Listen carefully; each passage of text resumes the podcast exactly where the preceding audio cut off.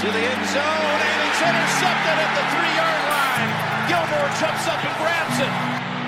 Miami running around, circling. Oh, look out! Gronkowski didn't have the angle. Touchdown! Oh, Kenyon Drake! A miracle!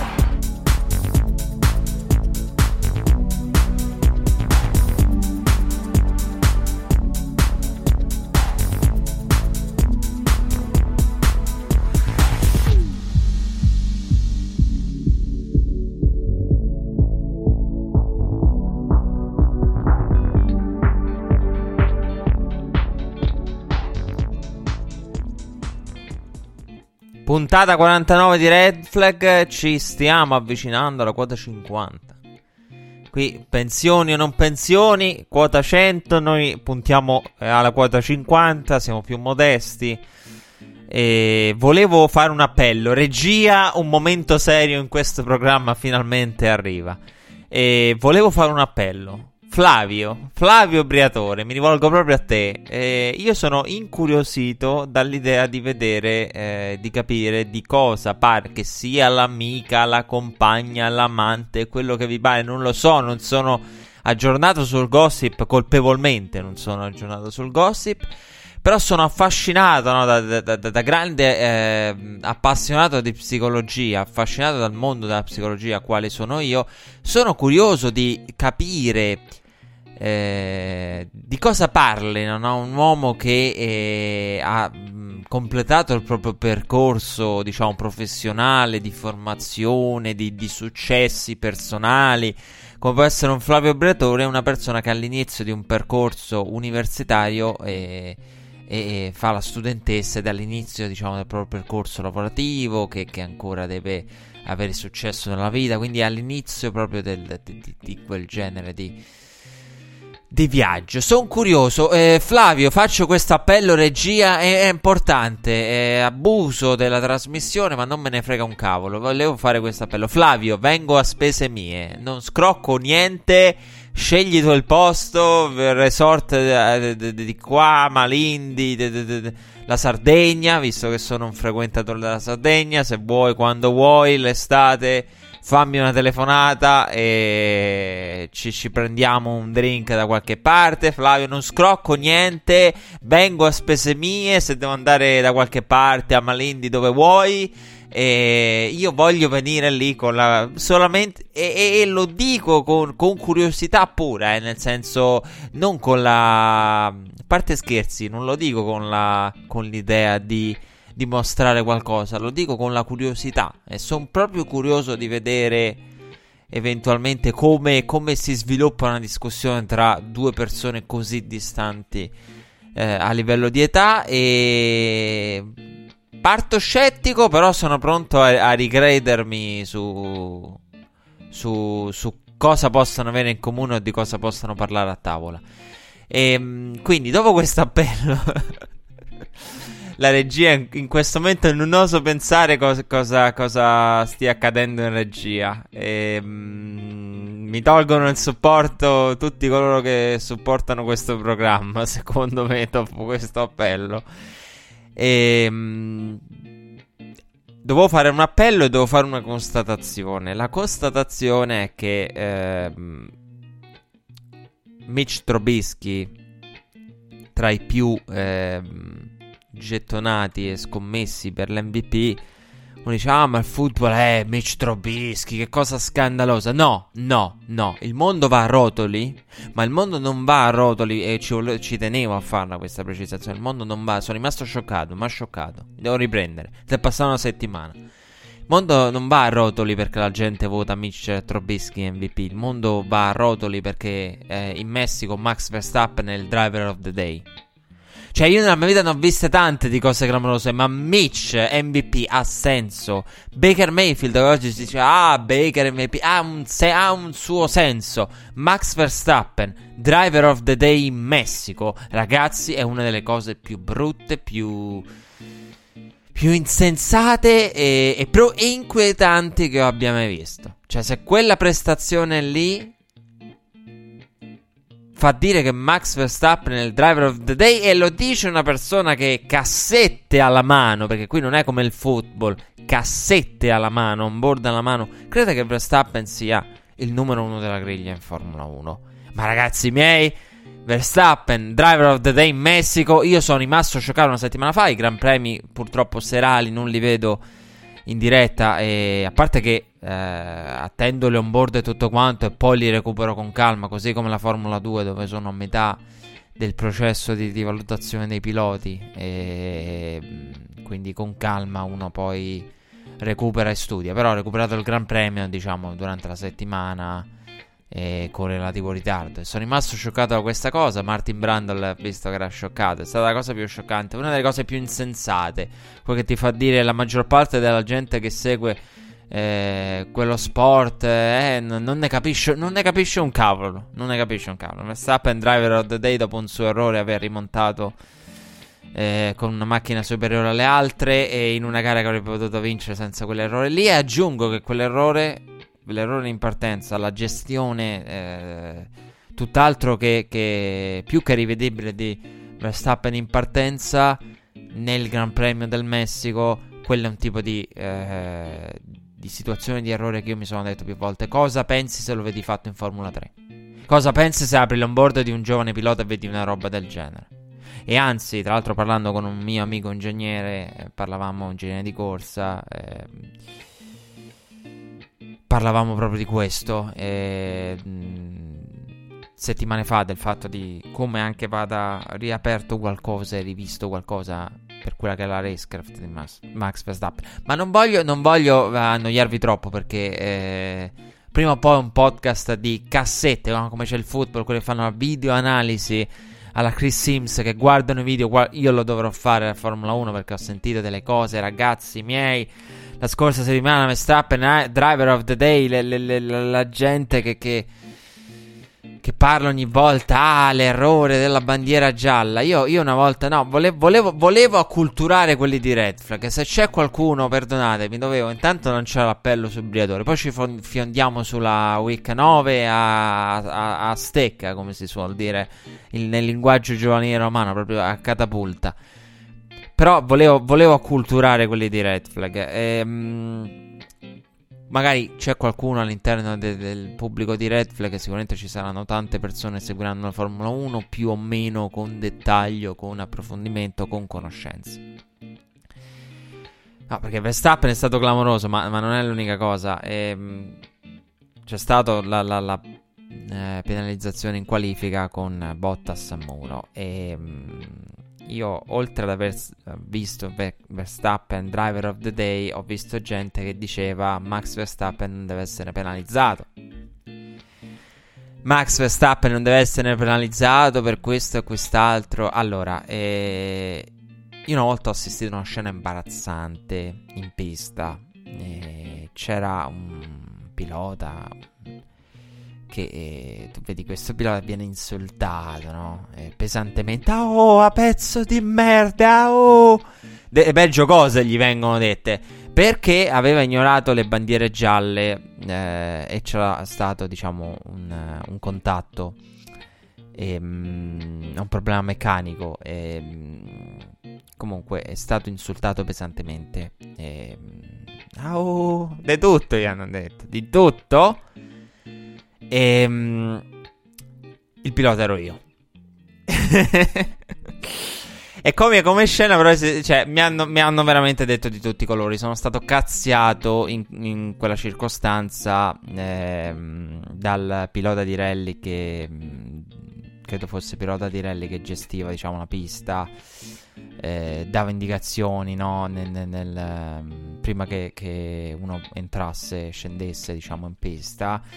Sono stato insultato perché non ho visto una bandiera gialla, e io ho tutta una mia storia personale di bandiere gialle. Mi è capitato di non vedere bandiere gialle in pista, mi è capitato sui kart, mi è capitato gareggiando al simulatore, mi è capitato ovunque. Io ho una storia di bandiere gialle, però non mi potete venire a dire. Allora, il fatto è, la bandiera gialla, io voglio fare questa digressione, è necessaria, io devo diffondere cultura, anche a Red Flag. La bandiera gialla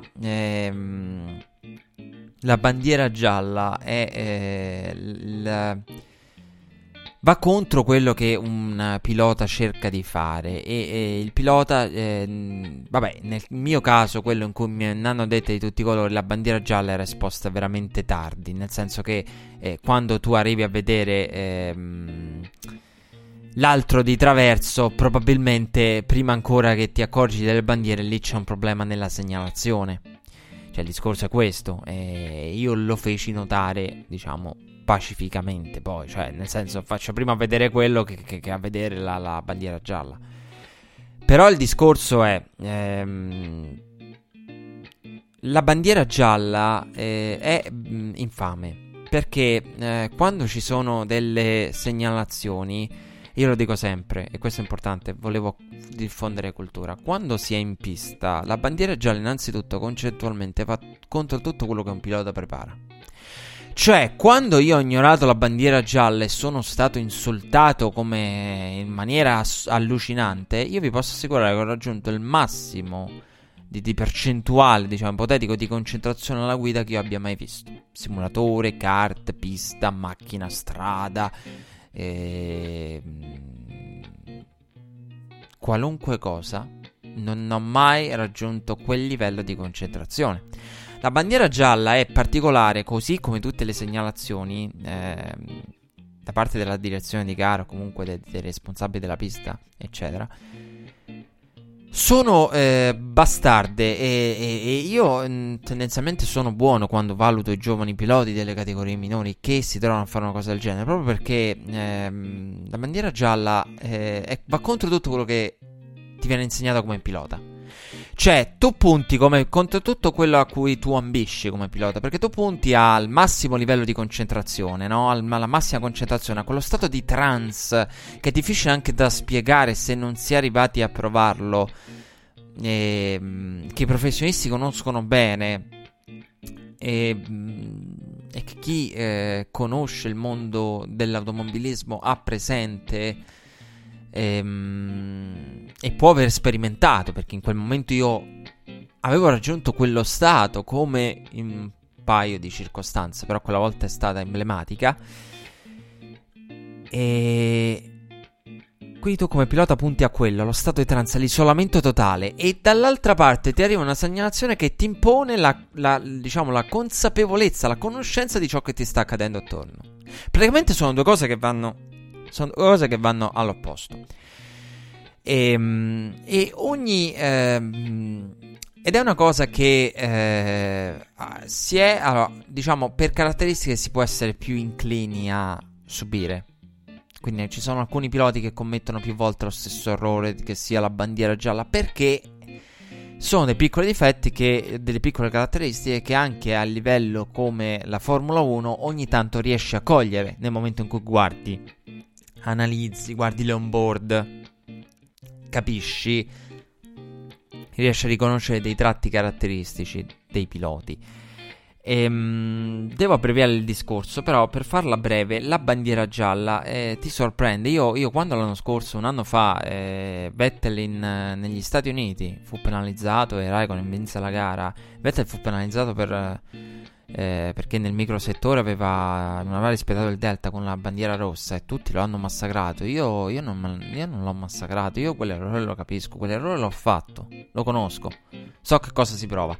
E lì Vettel si ritrova la segnalazione di bandiera rossa, e nel momento il problema è che tu sei talmente concentrato, e quando ti arriva una segnalazione tu pensi oddio, praticamente hai un tempo di risposta, la tua testa, in cui si scollega, esce dalla trance, dalla concentrazione alla quale tu ambisci alla guida, e per concentrarsi su quello che è la segnalazione. La segnalazione, attenzione, adesso ci arriviamo. E quindi tu ti ritrovi con... il problema è che spesso la tua testa, la tua capacità di, diciamo, risvegliarti da quel stato di trance automobilistica, a volte ci metti di più. Cioè, nel senso, ti basta molto meno tempo per commettere un'infrazione. Quindi tu magari riprendi, diciamo, conoscenza di quello che ti sta accadendo attorno, esci da quello stato di trance, acquisti consapevolezza del contesto e in pista nel quale ti trovi, e nel frattempo ha già beccato la penalità. Vettel in quel momento si trova in mezzo alla pioggia, in una sessione difficile, concentrato su mille altre cose, sul bagnato, cercando di fare il proprio lavoro, magari con in mente quello che è il progresso, il percorso che vuole fare il team di sviluppo, diciamo, di miglioramento dell'assetto durante quella giornata di prove libere, o cosa vogliono avere, diciamo, dalla risposta della pista, diciamo, bagnata, e a un certo punto gli esce la bandiera rossa e tanti auguri. Cioè, io quando l'ho visto ho pensato buona fortuna, perché lì l'errore automatico, cioè, nel senso, già la guida sul bagnato ti impone una concentrazione ancora maggiore di sensibilità, quindi si può essere meno metodici sul bagnato, si deve essere più di sensibilità, anche se si è metodici di natura. Sei in una sessione, sei nel bagnato con poca visibilità, ti esce quel rosso, nel momento in cui la tua testa connette sei fregato, potrebbe essere troppo tardi. Però quindi ogni pilota ha un suo metodo, si esce da questo genere di errori con un metodo che non puoi allenare, perché non è metti il pilota lì al simulatore e gli dici adesso ti segnalo una bandiera rossa e tu devi reagire a bandiera gialla, no, perché il pilota lo sa da prima.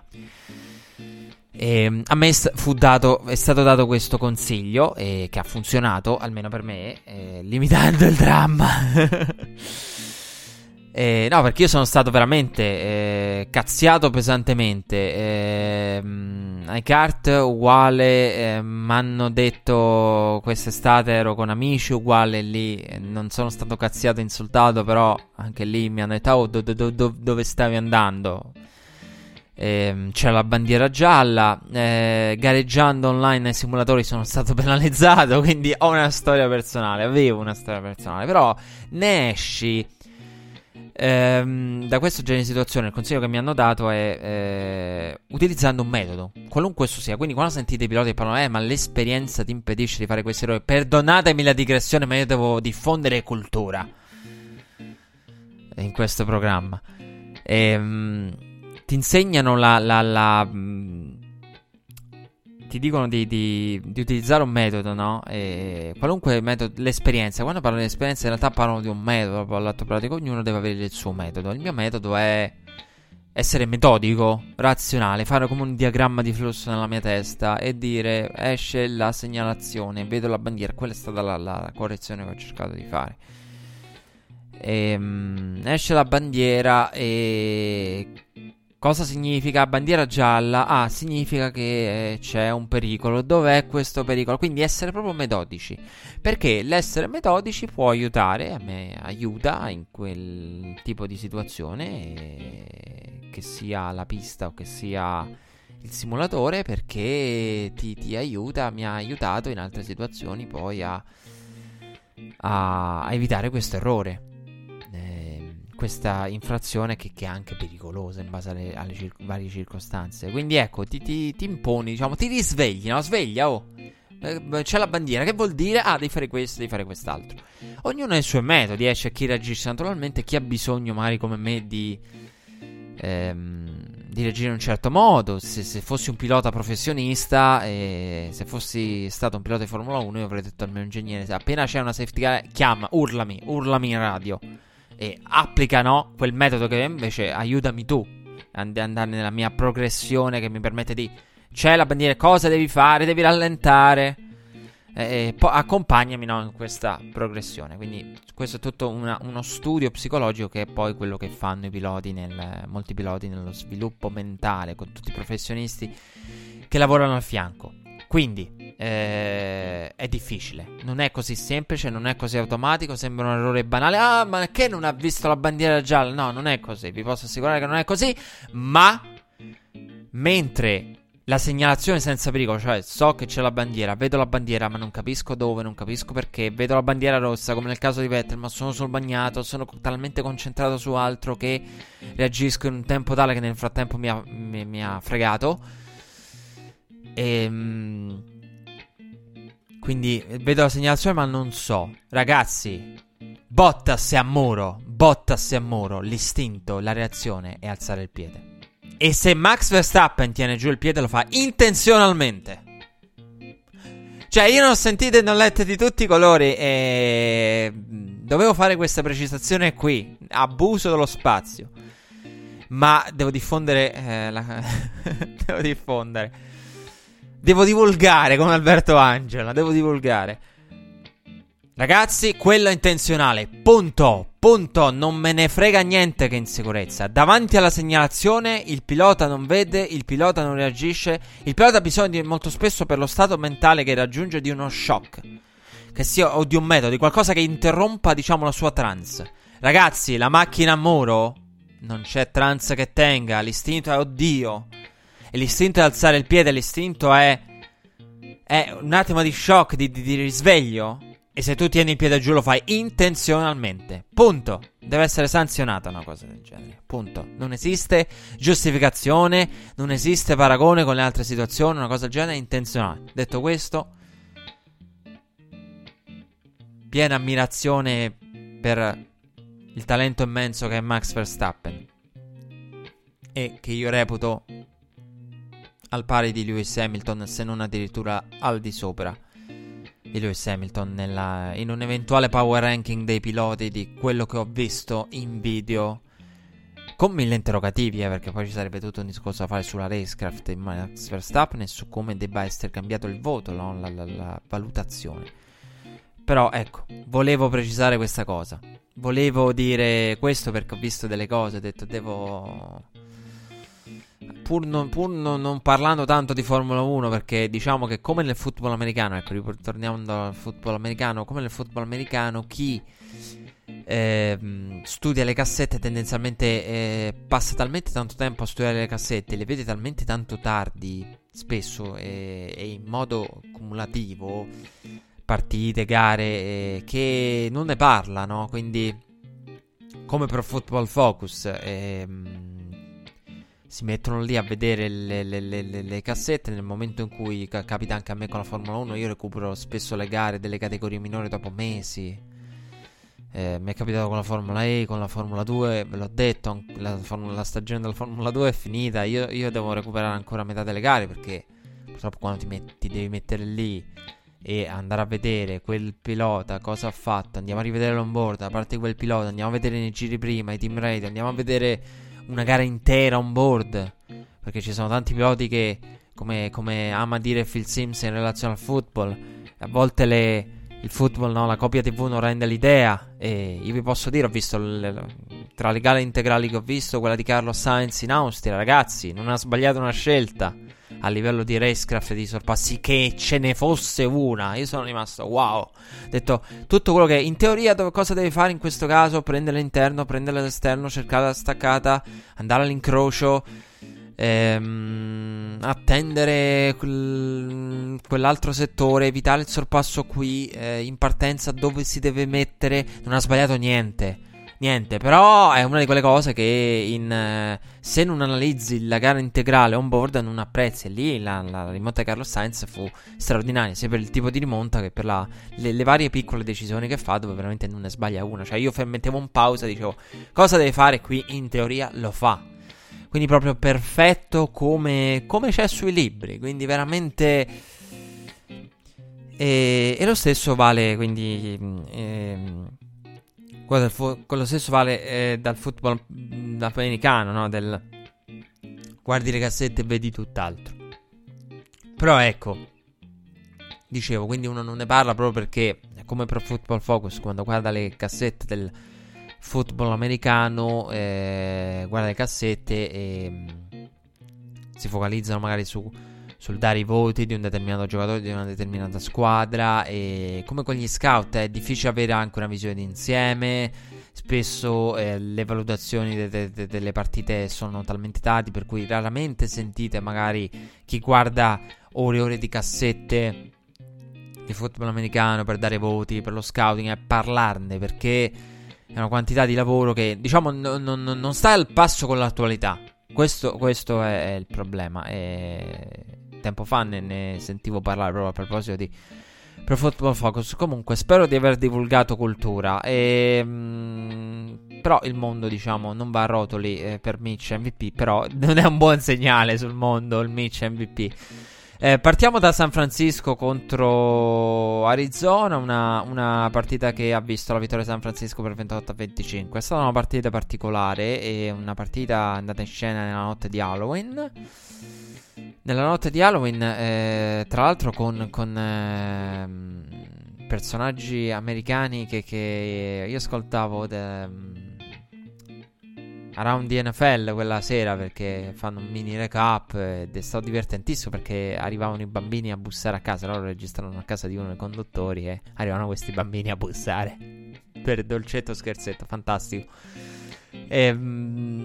Una partita vinta da San Francisco 28-25, una partita dalla quale si possono trarre tante riflessioni. Non la migliore partita da parte della difesa di San Francisco, nel senso che secondo me è stato bravissimo qui Cliff Kingsbury ad allontanare la pressione da Kyler Murray e a far liberare Kyler Murray dalla palla molto presto, perché veramente è stato difficile per la pass rush di San Francisco arrivare a Kyler Murray. E nel primo tempo Kyler Murray ha fatto quel primo drive iniziale molto buono, poi un po' scomparso, e poi ha fatto un buonissimo secondo tempo, perché mi pare avesse una cinquantina di yard Kyler Murray, ne vado a memoria, al termine del primo tempo. E poi nel secondo tempo San Francisco aveva il vantaggio e lo ha gestito, con Arizona che ha trovato quella big play con Andy Isabella, però dall'altra parte San Francisco ha saputo gestire il cronometro nel finale. Garoppolo ha giocato la migliore partita dell'anno, sono assolutamente d'accordo sul Garoppolo migliore dell'anno in questa partita, come testimoniano le statistiche: 28 su 37, 317 yard e 4 touchdown. Kyler Murray con 241 yard e 2 touchdown. Una buona partita per Kyler Murray. Andy Isabella, con quella giocata da 88 yard, aveva dato speranza, diciamo, nel finale. A 4.53 poi Garoppolo ha prosciugato il cronometro con i Niners.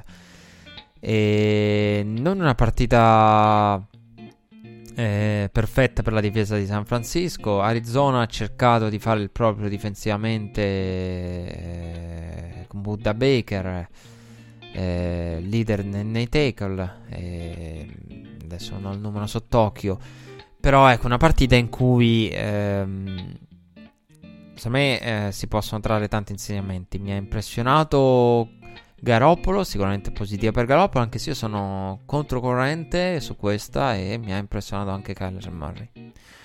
Kyler Murray in questa partita mi è piaciuto molto. E Kyler Murray non è un quarterback che corre, non è un quarterback, è un quarterback che evita la corsa, è un quarterback che conosce i propri limiti fisici, ne abbiamo parlato tanto, e qui però ha fatto veramente ottime letture, non si è limitato solo al check down. E lo abbiamo visto correre l'opzione, perché Kyler Murray che corre l'opzione è un bel guadagno anche, quindi è un qualcosa che Cliff Kingsbury deve considerare, cioè Kyler Murray con l'opzione lo lascio correre eventualmente se serve con le gambe, anche se l'interrogativo di questa partita secondo me è Kyler Murray. E Kyler Murray mi ha impressionato. Io la giudico positiva. Certo, se mi dite c'è l'interrogativo di un Kyler Murray, che il fatto è che Kyler Murray è piccolo e gioca piccolo, Russell Wilson è piccolo ma gioca grande a livello di fisico, Drew Brees è piccolo ma gioca grande, uno che è piccolo e che gioca piccolo è difficile da trovare. Mi viene in mente anche un Tyreek Hill, piccolo ma gioca grande, cioè gioca dando l'impressione di avere un'altra fisicità. Kyler Murray gioca con uno stile ancora da più piccolo a livello fisico di quello che è, quindi questo sì, questo potrebbe essere.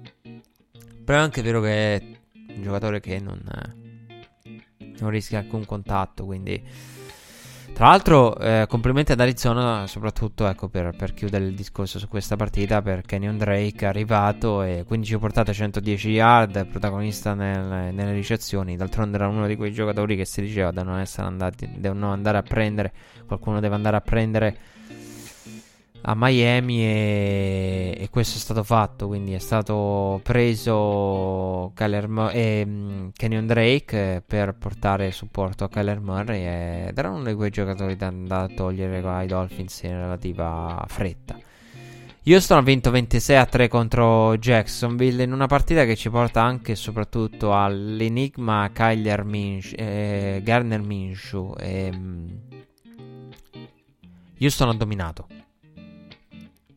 completamente. Deshaun Watson protagonista di ogni genere di giocata, compreso il salto, il tentativo di Hurtle nei pressi del pilone, un Deshaun Watson con un occhio ancora ammaccato dalla settimana prima, ma da 22 su 28 per 201 yard e 2 touchdown.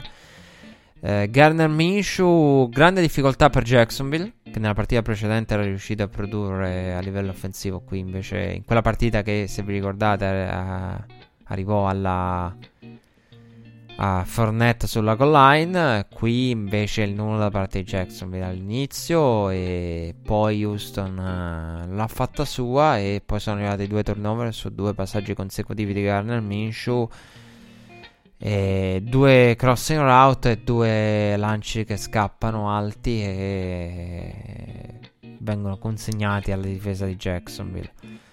Una partita all'ennesima grande prestazione di Deshaun Watson, con le sue giocate, con il passaggio per Carlos Hyde notevole. Abbiamo visto in diverse circostanze Deshaun Watson veramente uscire dalla pressione. Deshaun Watson è un giocatore che, se sei O'Brien, vai dagli arbitri veramente a dire loro: non fischiate, lasciatemelo giocare, lasciatemelo fino all'ultimo, perché anche quando ha le mani addosso degli avversari può ancora creare.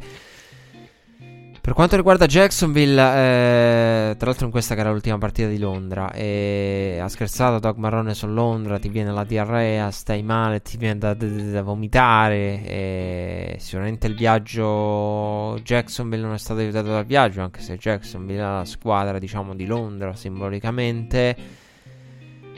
Lì ci sono stati errori di Gardner Minshew, errori tecnici, perché ha sbagliato il passaggio, ma le letture erano entrambe corrette, però due volte lo stesso errore su due snap consecutivi, un qualcosa di insolito per Minshew, che ha fatto vedere anche buone cose nell'eludere la pressione. Una prestazione che ha fatto dire a molti, compresi i telecronisti, che erano Kurt Warner, Michael Irvin, NFL Network, in trasferta a Londra. È arrivato il momento, questa prestazione gli costa, e purtroppo io sono d'accordo. Questa prestazione gli costa il ritorno di Foles, però vado anche a dire: Foles lo rivedremo. Quindi adesso c'è il bye, come di consueto dopo la partita londinese arriva il bye, e poi ci sarà Nick Foles. Nick Foles che deve essere valutato. Io ve l'ho detto settimane fa cosa penso di Nick Foles. Deve essere valutato, deve essere testato Nick Foles a lungo termine. Di Nick Foles non hai una controprova, e non puoi prendere una decisione del genere avendo investito i soldi e senza aver visto Foles. Quindi devi vedere Foles, lo devi valutarlo, devi testare, devi provarlo per un periodo più prolungato, non un drive in touchdown, e quello è tutto quello che hai di Nick Foles con la maglia dei Jaguars. No, non puoi prendere una decisione del genere. E Foles torna, ma torna per una valutazione, secondo me, che non significa niente a livello definitivo per l'uno o per l'altro. E poi entra in gioco il fattore economico. Il fattore economico è un vantaggio e uno svantaggio per entrambi. È un vantaggio per Nick Foles l'essere pagato, tanto pagato, da avere il contrattone. È un vantaggio per Nick Foles avere, in caso di taglio, 18 milioni di cap hit per il prossimo anno. Questo è un vantaggio per Nick Foles.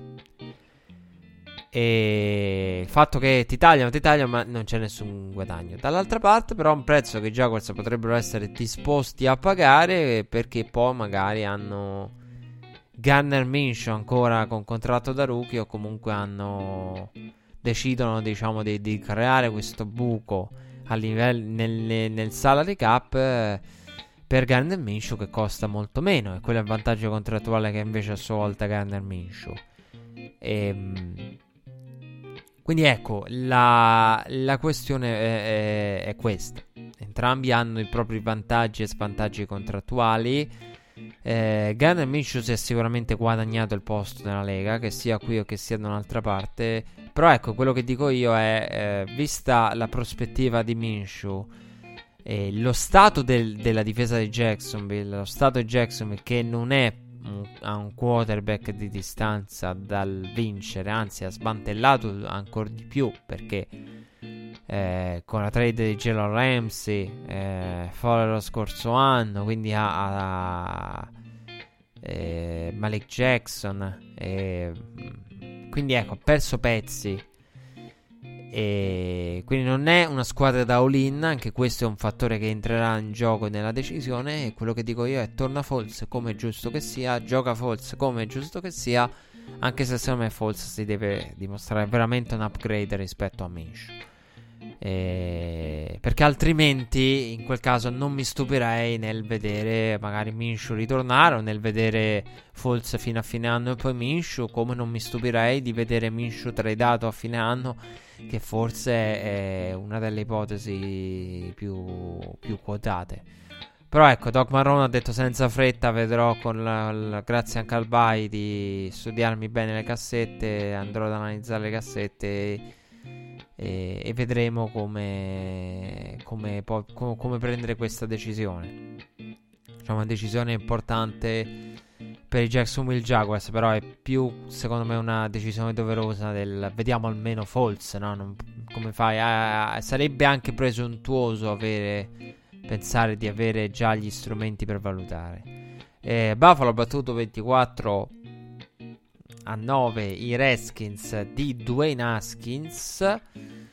Un Dwayne Haskins che ha giocato meglio delle altre volte. Singletary ha fatto molto bene, 20 portate e 95 yard, lo devono coinvolgere sempre di più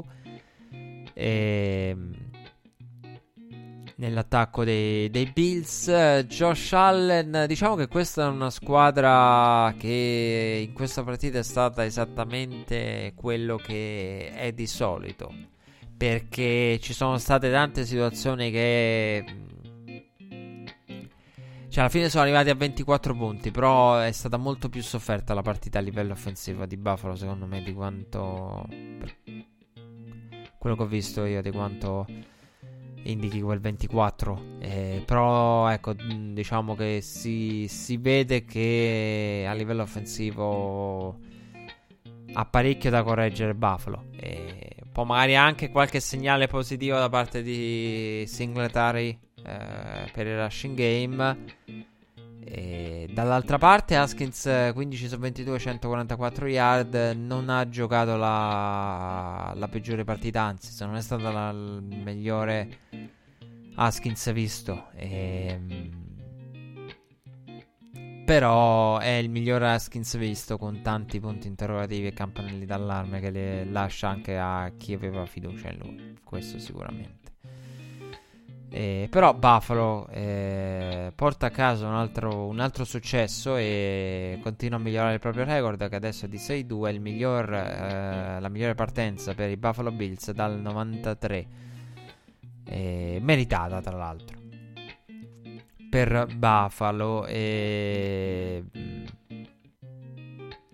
Ricordo, era reduce dalla sconfitta contro gli Eagles della settimana scorsa, quindi si riscatta contro un'altra avversaria della NFC East. Kansas City vince 26-23 ad Arrowhead contro i Minnesota Vikings di Kirk Cousins. Una vittoria pesantissima per i Chiefs, da un lato che ci poteva stare sulla carta, dall'altro è una di quelle partite che dici vabbè, i Chiefs con Moore possono farcela, però comunque quando li vedi ti viene da applaudirli.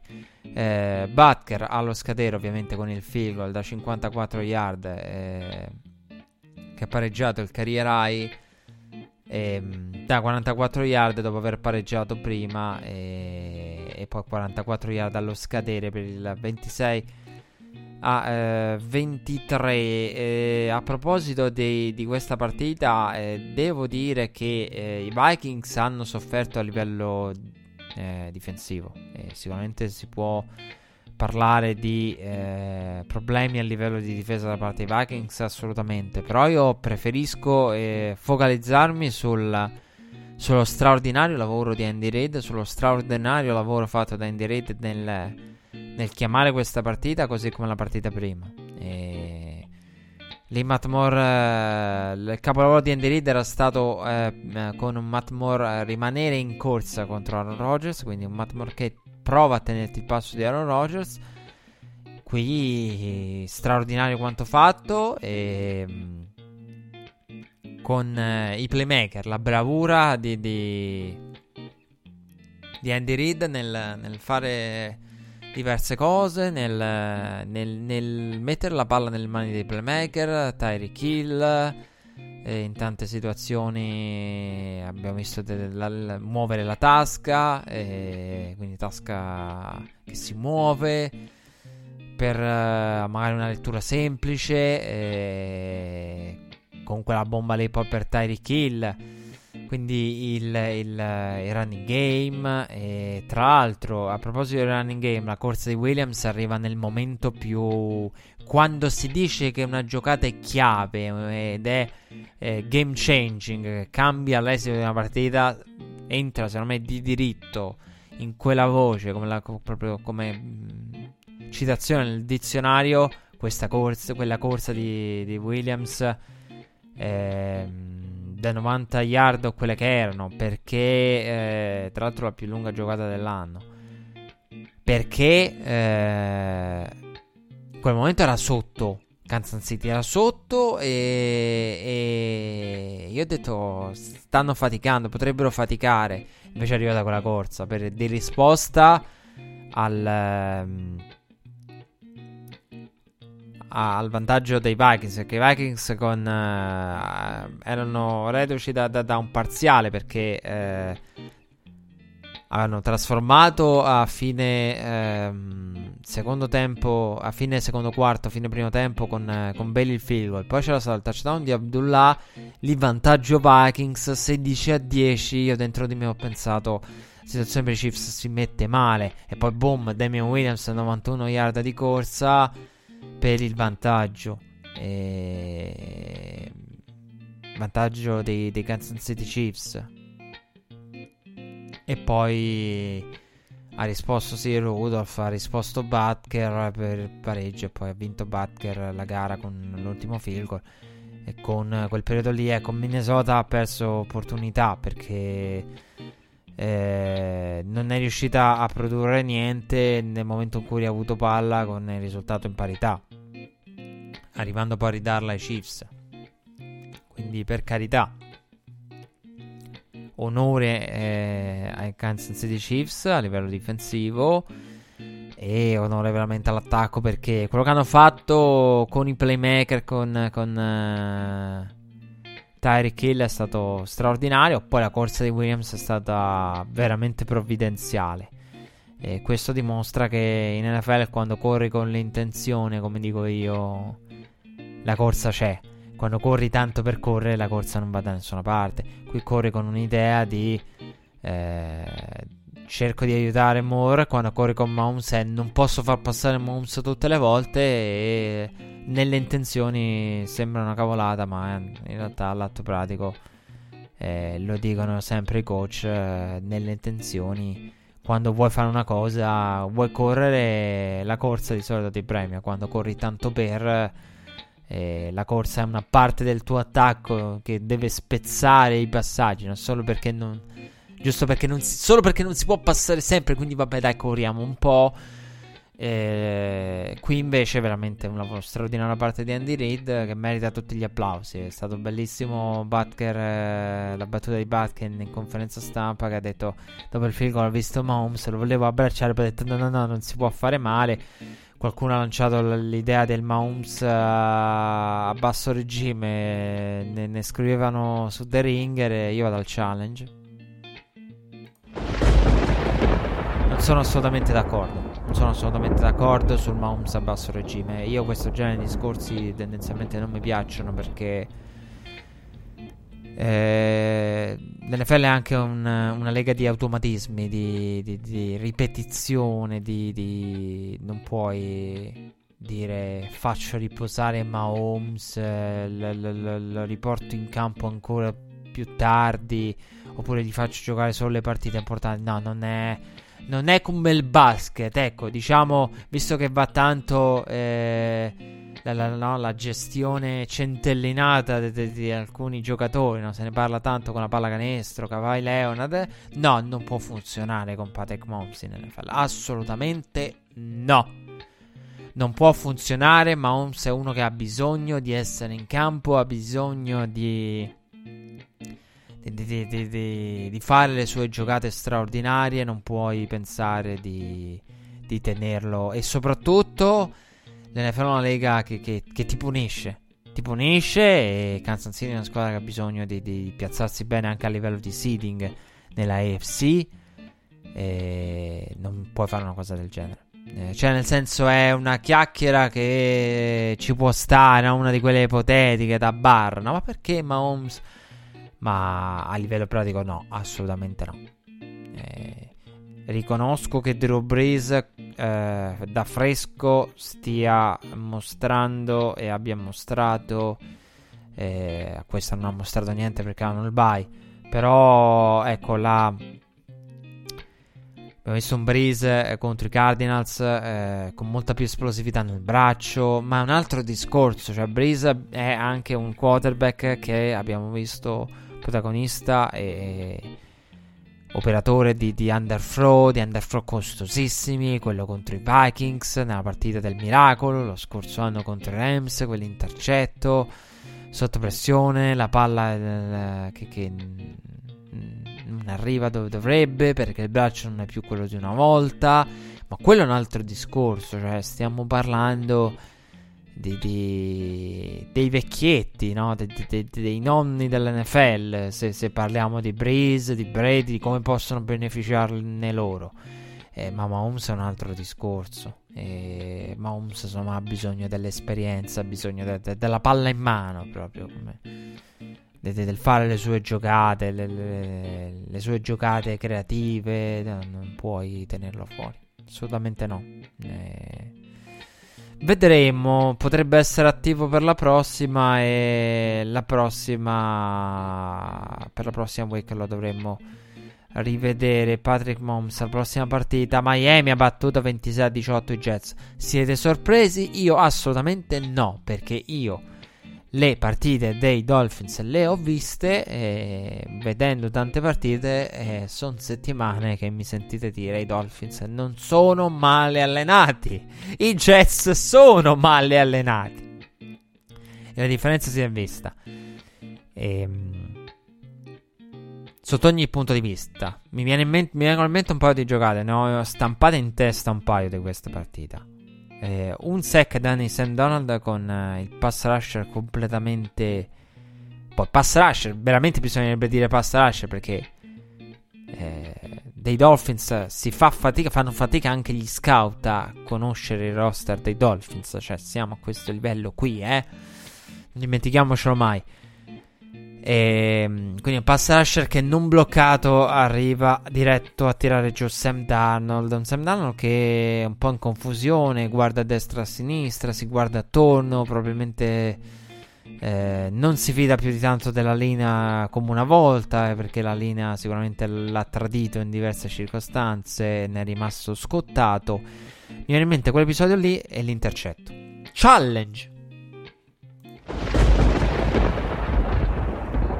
perché possiamo parlare di coaching, però Sam Darnold in quell'intercetto in cui lui lascia lì la palla, non so cosa volesse fare, però un intercetto che non ha senso e che verrebbe criticata, no? La stessa esecuzione e lettura se venisse fatta nel backyard, quindi se vi mettete a giocare al parco e fate quel lancio del genere, uno scout vi abbassa il rating, i grades, i voti che ha su di voi. Pure se state al parco con gli amici, no? Se tu vedi un lancio del... se Tom Brady lo fa, no? Che ne so, giocando con i figli al parco, a Tom Brady gli abbassano la valutazione, quelli di Pro Football Focus, per quanto è brutto. Cioè nemmeno se state a giocare al parco tra di voi con il pallone o sulla spiaggia, se fate un lancio del genere vi abbassano il voto gli scout, vi giudicano male, pure se il contesto è quello che è. Quindi per capire quell'intercetto lì di Sam Darnold senza senso, c'è una netta regressione, c'è un problema di coaching, c'è un problema di schematico, c'è un problema di fiducia e di linea, e non a caso adesso dobbiamo anche parlare però della non trade deadline, perché io ho aperto parlando di altro, no? Scherzando su Verstappen e Trubisky, Flavio Briatore, ma vogliamo parlare della gufata che abbiamo fatto in trasmissione la scorsa settimana. Che soddisfazione, ragazzi, che soddisfazione, che soddisfazione. Grazie regia.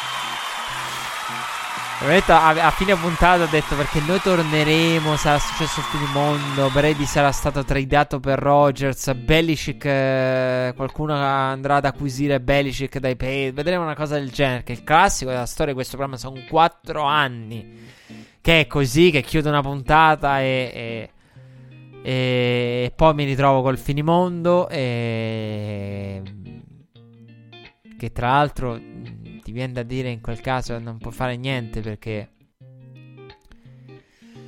d'altronde è un mondo quello dell'informazione in cui devi avere l'informazione e le informazioni e le notizie più recenti, quindi in quel caso viene imbeffato da chi si trova magari a dare la notizia e tu no,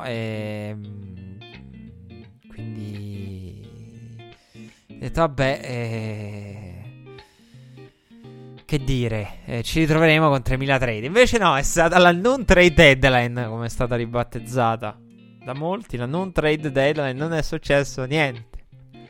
Quindi ecco, se qualcuno sperava che la propria squadra facesse determinate mosse, sa con chi prendersela, deve prendersela con Redstone, perché c'è stata quella cuffata, quella tirata clamorosa, abbiamo fatto proprio il rituale, certo, abbiamo fatto proprio il rituale in studio per la danza tribale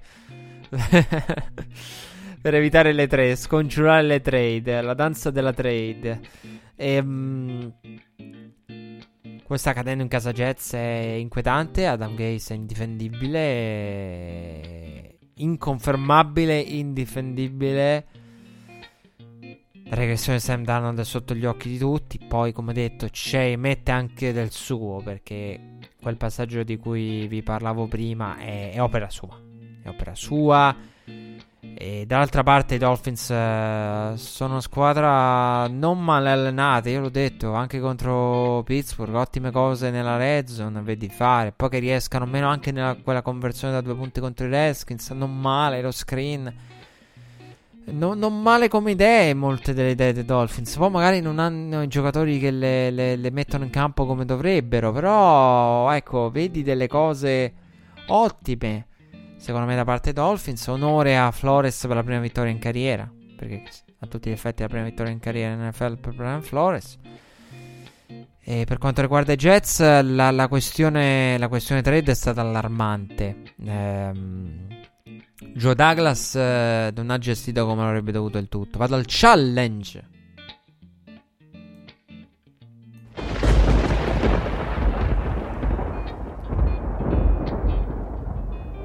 Le'Veon Bell sul mercato. Sono rimasto scioccato, mi son cascate le palle, perché ho detto, lo sanno tutti, Le'Veon Bell, cioè tutto il mondo ha detto quando firmi Le'Veon Bell, tutti tutti, ma veramente tutti, compresi noi, dei red flag. Quindi proprio vuol dire tutti. Abbiamo detto tutti la stessa cosa. Serve un impianto per il running back, lo butti lì e poi non hai un'idea di attacco, non ci fai niente. E l'ha firmato McCagnan, non Joe Douglas. Allora ritorniamo al solito discorso: il licenziamento di McCagnan e il tempismo del licenziamento di McCagnan. Qual è il senso di averlo tenuto? Qual è il senso di avergli lasciato un draft in mano in cui operare? Perché poi ti trovi Jamal Adams sul mercato, Le'Veon Bell sul mercato, tra l'altro con Pittsburgh tra le interessate. Me lo richiamo il Challe, ma che razza di roba è? Ma che cavolo di roba è? Allora, cioè veramente, io voglio dire, Pittsburgh, apprezzo grande apprezzamento per quello che fanno gli Steelers e per la solidità che hanno a livello di franchigia, la tradizione che hanno a livello di franchigia. Ma io non so con quale credibilità tu riporti dentro Le'Veon Bell, anche se poi riesce a ricucire lo strappo. Io non lo so, è come il coniuge riportato a casa, no? Dopo che è stato cacciato via a calci nel sedere, che nel frattempo ha messo corna all'altro a destra a manca. Cioè, nel senso, sono quelle cose dove con quale credibilità ci provi a ricostruire un rapporto? Perché di quello parliamo, cioè parliamo di un tradimenti in su, cioè cose dette davanti ai media, alle spalle, probabilmente ovunque, dall'una e dall'altra parte. Cioè una di quelle relazioni dove si sono detti di tutto e dove ricostruire un rapporto tra Le'Veon Bell e Pittsburgh Steelers non so onestamente se sia possibile. Capisco anche che tutto all'atto pratico in questo mondo è regolato dalla convenienza, quindi un Le'Veon Bell che dice aspetta un attimo, però con gli Steelers magari riesco a fare meglio, forse è meglio che me ne ritorno a Pittsburgh, e Pittsburgh che magari dice però effettivamente Le'Veon Bell ci faceva comodo. Quindi la necessità è in grado di riparare tutto, quindi la necessità è in grado di riparare tutto in questi casi, cioè uno ha bisogno dell'altro e viceversa, e si può ricostruire un rapporto basato sulla necessità, si può avere un input, diciamo. Jamal Adams ha gestito malissimo la questione da Joe Douglas. Jamal Adams che tra l'altro gestita malissimo da Joe Douglas e da Jamal Adams. Io vado a un challenge a breve, però riassumendo, per chi non l'avesse seguita, per chi se la fosse persa, è uscita la voce della trade di Jamal Adams. Tra l'altro, buonanotte Jets, che è andata a chiedere Tyron Smith ai Cowboys. Io quando l'ho sentito sono rimasto scioccato. Tyron Smith e non mi ricordo chi anche volevano. Però ecco, già che tu pronti via gli vai a chiedere un uomo di linea chiave, ragazzi miei, con Tyron Smith la risposta. Ma soprattutto è curiosa un'offerta del genere, che Dallas è una squadra che sia bisogno di un safety per migliorare, no? Per come upgrade rispetto a Jeff Heath, però non gli puoi andare a chiedere una linea, perché se Douglas, cioè Douglas, caro, ragiona, Dallas se viene da te per prendere Jamal, è una mossa da all-in. Cioè, e ti pare che si va a privare di un pezzo importante come può essere un Tyron Smith? Uno Smith, un Collins? Cioè, non possono privarsi di... Sono gli intoccabili, la linea è intoccabile, l'Hulk è intoccabile, Amari Cooper è intoccabile. Chiedigli qualcos'altro, come anche la pass rush è intoccabile. Cioè è difficile avere indietro un giocatore da una situazione del genere. Quindi mi ha scioccato anche il dettaglio, no, del Dallas in all-in. Quindi devi tenere presente che in all-in non gli puoi credere indietro il giocatore. Non faranno mai giocatore per giocatore con eventuali aggiunte e contropartite. Cioè è una squadra da all-in Dallas, quindi è disposta a ipotecare parte del futuro per un upgrade. Quindi capisco il ragionamento del può essere il momento, la volta buona per strappargli un bell'uomo di linea, quello sì.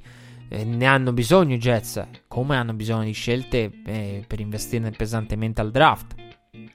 Quindi per questo ci sta anche il discorso dell'accumuliamo scelte, perché poi ci servono uomini di linea da pescare al draft. Però mi ha scioccato, perché Jamal Adams ha detto ma la franchigia mi ha rassicurato, mi ha detto che sarei rimasto, mi ha detto che ero il futuro, si è sentito tradito Jamal Adams da tutto quanto, e lui, io voglio rimanere, gli ho detto che voglio rimanere, mi sono trovato sul mercato. Però poi escono le voci che parlano di un Jamal Adams che pare volesse convincere i Jets a mandarlo a Dallas, e allora qui manca un pezzo della ricostruzione. Per quello bisogna leggere sempre tutti i dettagli di una trattativa, di una voce, perché uno sente la voce e dice ammazza che stronzi. Poi però dice attenzione, beh, è riportato che la gente spingeva verso i Cowboys. Allora viene un dubbio, no? Visto il tifoso dei Cowboys è Jamal Adams. No, probabilmente la verità sta nel mezzo. Però ecco, quindi nessuno è il buono, nessuno è il cattivo. La verità sta nel mezzo. Io credo che sia abbastanza chiaro che i Jets non volessero trattare Jamal Adams, però probabilmente aperti a chiamate lo erano. A quel punto hanno ricevuto chiamate, forse una volta capito che la serie potrebbe, il tuo assistito potrebbe essere sul mercato, hanno detto magari la gente di Jamal Adams o così ha saputo o ha capito, ha telefonato e ha detto vabbè, se proprio deve andare via almeno mandatelo a Dallas.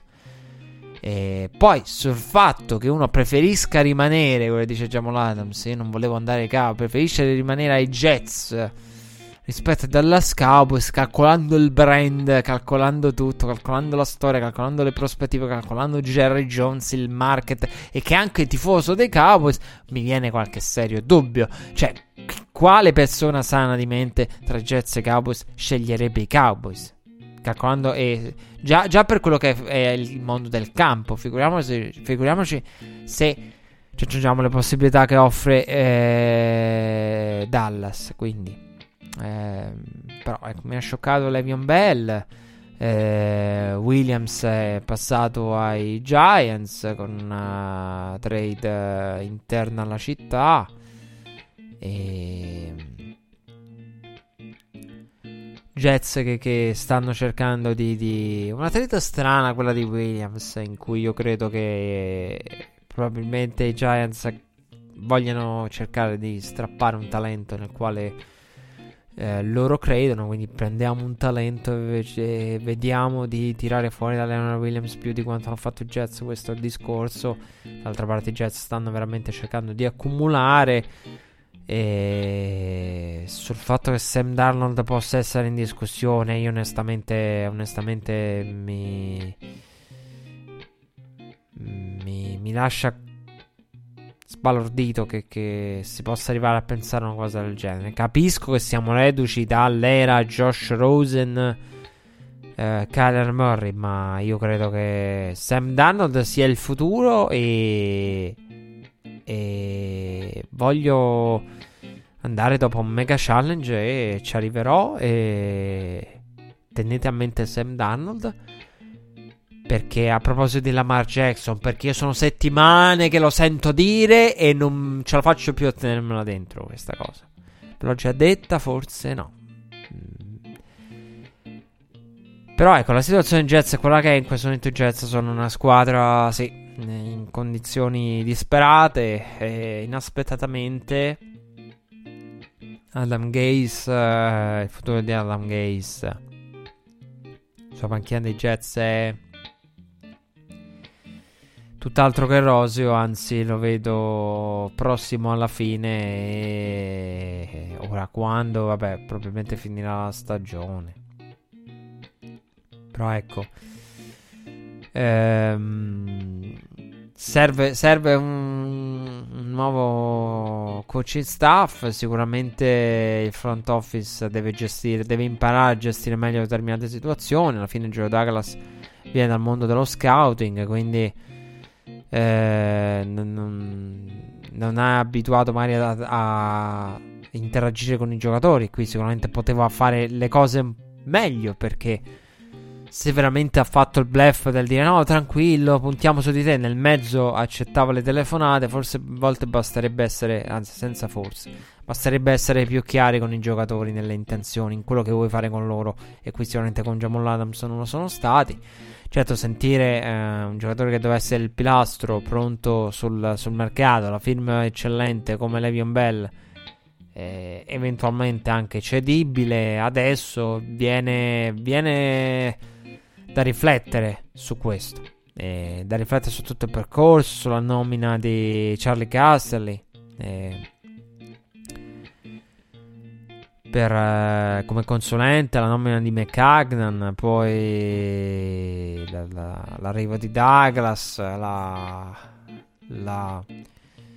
tutta quella che è stata la diatriba per la panchina, che noi vi abbiamo raccontato nel dettaglio, con Matt Rhule da Baylor pronto ad arrivare ai Jets, Matt Rhule che vuole il suo staff, ma gli viene imposto eventualmente Adam Gase come offensive coordinator, ed eventualmente Greg Williams, lui rifiuta. Matt Rhule, che ho sentito parlare tra l'altro recentemente,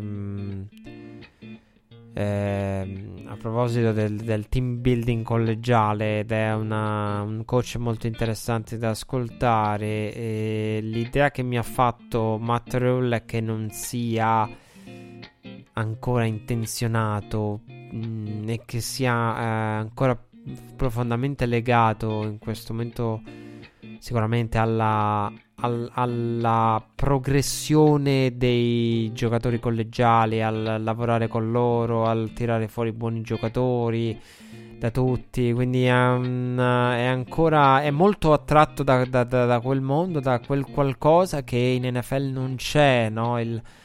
Cerco di aiutare tutti, cerco di rendere tutti i giocatori migliori. No, in NFL non è questo. In NFL il coaching è diverso, è meno fondamentali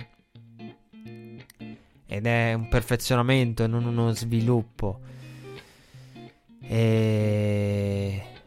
Mentre Matt Rhule è affascinato ancora da quel mondo in cui tu, no, cerchi di aiutare come coach e di rendere un giocatore migliore anche colui che sai che non diventerà e farà professionista e farà parte della maggioranza dei giocatori NCAA, quella che non arriva in NFL.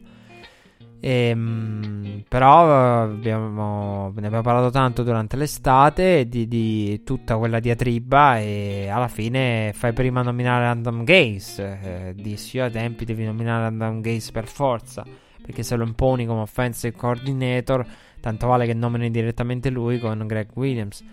Quello è quello che è stato fatto. Poi c'è qualcuno che nel mondo New York dubita anche seriamente del rapporto tra Greg Williams e Adam Gase. Certo, storicamente Greg Williams è un tipo di defensive coordinator pesante, con esperienza, ex head coach, uno di quelli, no, che come l'anno scorso, no? Hugh Jackson tra i due fuochi, Todd Haley e Greg Williams.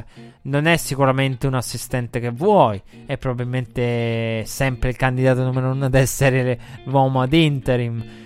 Quindi ecco, sono state fatte delle scelte del cavolo, e l'ownership sicuramente ha anche le sue responsabilità, senza ombra di dubbio. Philadelphia ha battuto 22-14 Chicago, altra vittoria per gli Eagles, che si rilanciano nella NFC East, sono sempre lì, tengono il passo con i Cowboys, di cui poi parleremo dopo, e la loro vittoria contro i Giants. Eagles che hanno battuto i Bears di Mitch Trubisky dal disastroso primo tempo. Mitch Trubisky che voglio andare al challenge.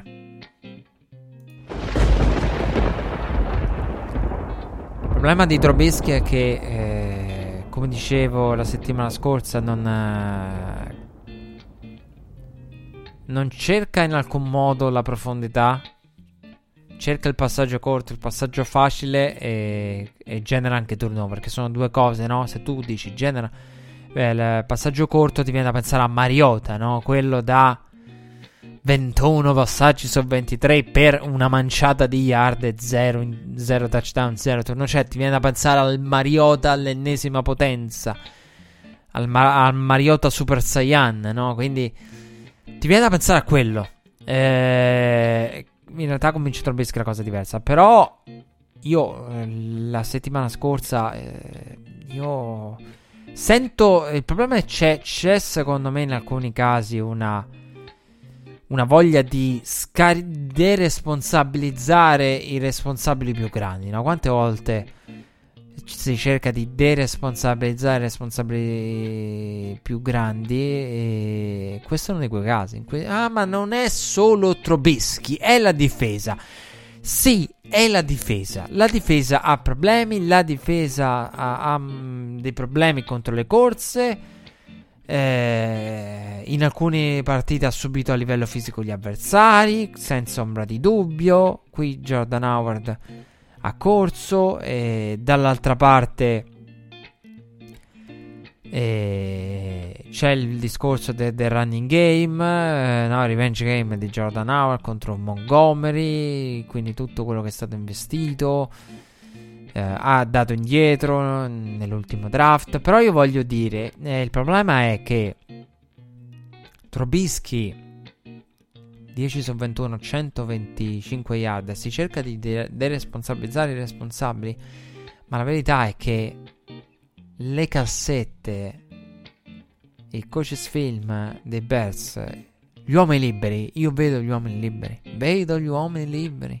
siamo reduci da Halloween, vedo la gente morta, io vedo gli uomini liberi e non li vedo solo io, siamo in tanti, quindi rinchiudeteci tutti in un manicomio per studiare, non so, con l'esorcista, però vediamo gli uomini liberi.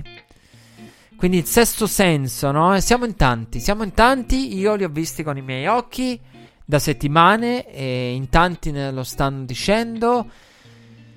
Quindi io da un lato vedo la narrativa, dall'altra vedo l'analisi, e l'analisi mi porta a dire che il game plan è buono. Cioè io mi ricordo una situazione anche contro gli Eagles in cui passala Mitch, perché il passaggio c'è.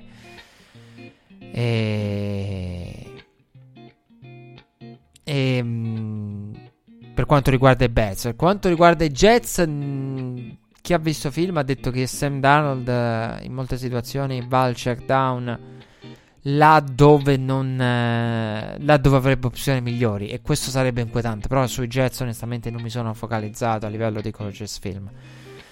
E tra l'altro è bellissimo il racconto che fanno gli ex quarterback, anche delle scuse, no? Perché poi sarebbe anche interessante capire cosa c'è dietro, perché no? Come io vi dicevo, a volte è interessante, mi raccontavano l'aneddoto della bandiera gialla, quindi di quello che è il processo mentale quando si è in pista.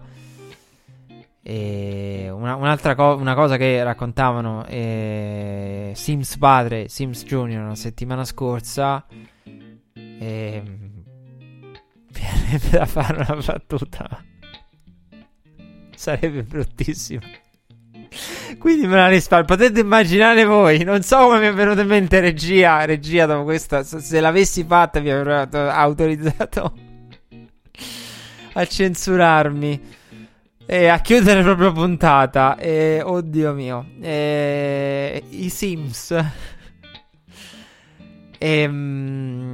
raccontavano proprio di come un quarterback a volte non è che vede fantasmi, ma descrive fantasmi per pura convenienza personale. Quindi di come un quarterback venga a dire: ah sì, l'allenatore fa notare, ma guarda che avevi quell'uomo lì, la coverage era quella, la rotta da passare quella. No, ma io ho visto che il difensore, ho visto che la profondità, ho visto che c'era hanno visto cose che non c'erano, non esistevano, una zona diversa, non avevano le idee chiare, quando in realtà dentro di loro sanno benissimo che la lettura era quella, l'uomo era quello, era libero, semplicemente non si fidavano nel passarlo, del proprio braccio e della propria precisione in quel momento. E quindi però io vedo la gente libera, non so per i Jets, ma per i Bears posso testimoniare, vedo la gente libera, siamo in tanti, quindi eventualmente non so, o siamo impazziti o la gente libera c'è. Poi perché il game plan di Nagy, alcune giocate, alcune situazioni di play calling di Nagy continuano a generare la separazione. generale quello che vorresti sulla media distanza anche, quindi però sono anche convinto di una cosa a livello personale, che Trubisky non corra by design, quindi che sia Matt Nagy a evitare che Trubisky corra, e sono convinto che sia Matt Nagy ad averne limitato le corse. Trubisky che dimostra di essere un quarterback in grado di correre bene, di avere una discreta mobilità, ma io credo che la non corsa di Trubisky sia una cosa... E sapete cosa me lo fa pensare? Che analizzando il comportamento di Trubisky corre nei momenti di maggiore pressione. Fateci caso, in più situazioni ha corso nei momenti di pressione per andare poi preparare il field goal di Pinero, poi sbagliato. L'abbiamo visto correre anche mi sa nel finale, quello contro i Broncos, in cui fu realizzato il field goal da Pinero. Quindi nel momento di maggiore pressione Trubisky corre. Quindi forse lì viene fuori l'istinto, lì viene fuori la cosa che ti viene istintivamente di fare. Mentre nelle restanti giocate secondo me c'è un'indicazione chiara da parte di Nagy. Questa è l'idea che mi sono fatto, proprio per nei momenti di pressione esce chi sei, quello che vorresti fare, quello che è, e lì Trubisky corre. Quindi fa pensare che ci sia un'indicazione in molte circostanze di passare dalla tasca. Quindi Trubisky deve correre di più, assolutamente deve correre Mitch Trubisky. E volevo dire un'altra cosa a proposito di Mitch Trubisky, però in questo momento non mi viene in mente, ed è gravissima la cosa. E volevo parlarvi sempre di Mitch qualcosa a proposito di Trubisky e non mi viene in mente. Comunque deve correre di più Mitch Trubisky, questo sì, perché la mobilità la ha e può aiutare tanto per quello che è poi il passing game dei Bears, quindi è importante. Ecco cosa volevo dire a proposito di Trubisky. Volevo dire che sono assurde le statistiche. Veramente si passa dal giorno alla notte. I Bears fanno relativamente bene, fa strano dirlo, ad inizio partita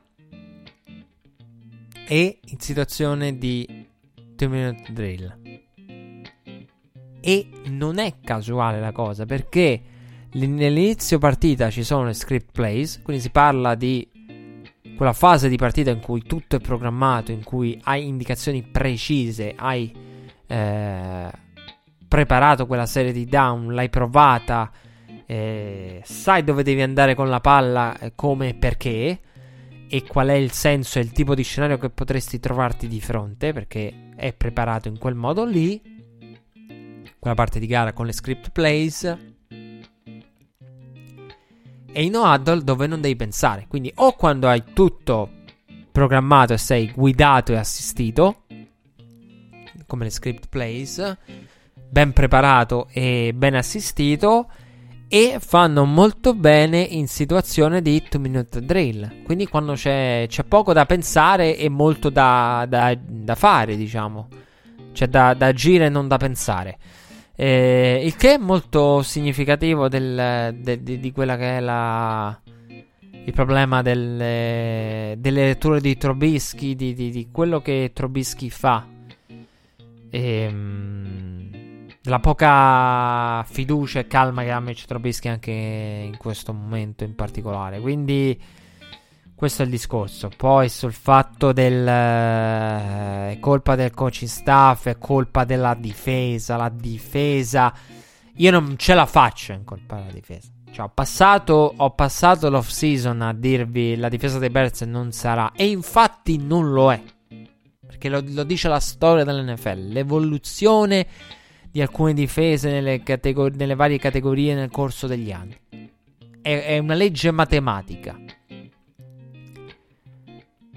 Però io non me la sento di incopparla, perché il problema è una difesa storica, di proporzioni storiche, riesce a trascinare chiunque. Cioè, secondo me è la caratteristica della difesa storica. Perché i Patriots non li amo definire una difesa storica, perché non è secondo me il tipo di difesa con i Patriots di quest'anno. Lo è a livello numerico, magari lo è stata, però ho detto, ma storica non l'ho mai definita e non mi è mai piaciuta l'idea, perché la difesa storica cosa si riconosce? Dal pessimo quarterback. Le difese storiche sono in grado di trascinare veramente cani e porci alla vittoria del Super Bowl. Con tutto il rispetto, però di quello parliamo. Quindi queste sono le grandi difese. Quarterback più che discutibili, più che rivedibili. Quando ti trovi un Trent Dilfer, quella è una difesa storica.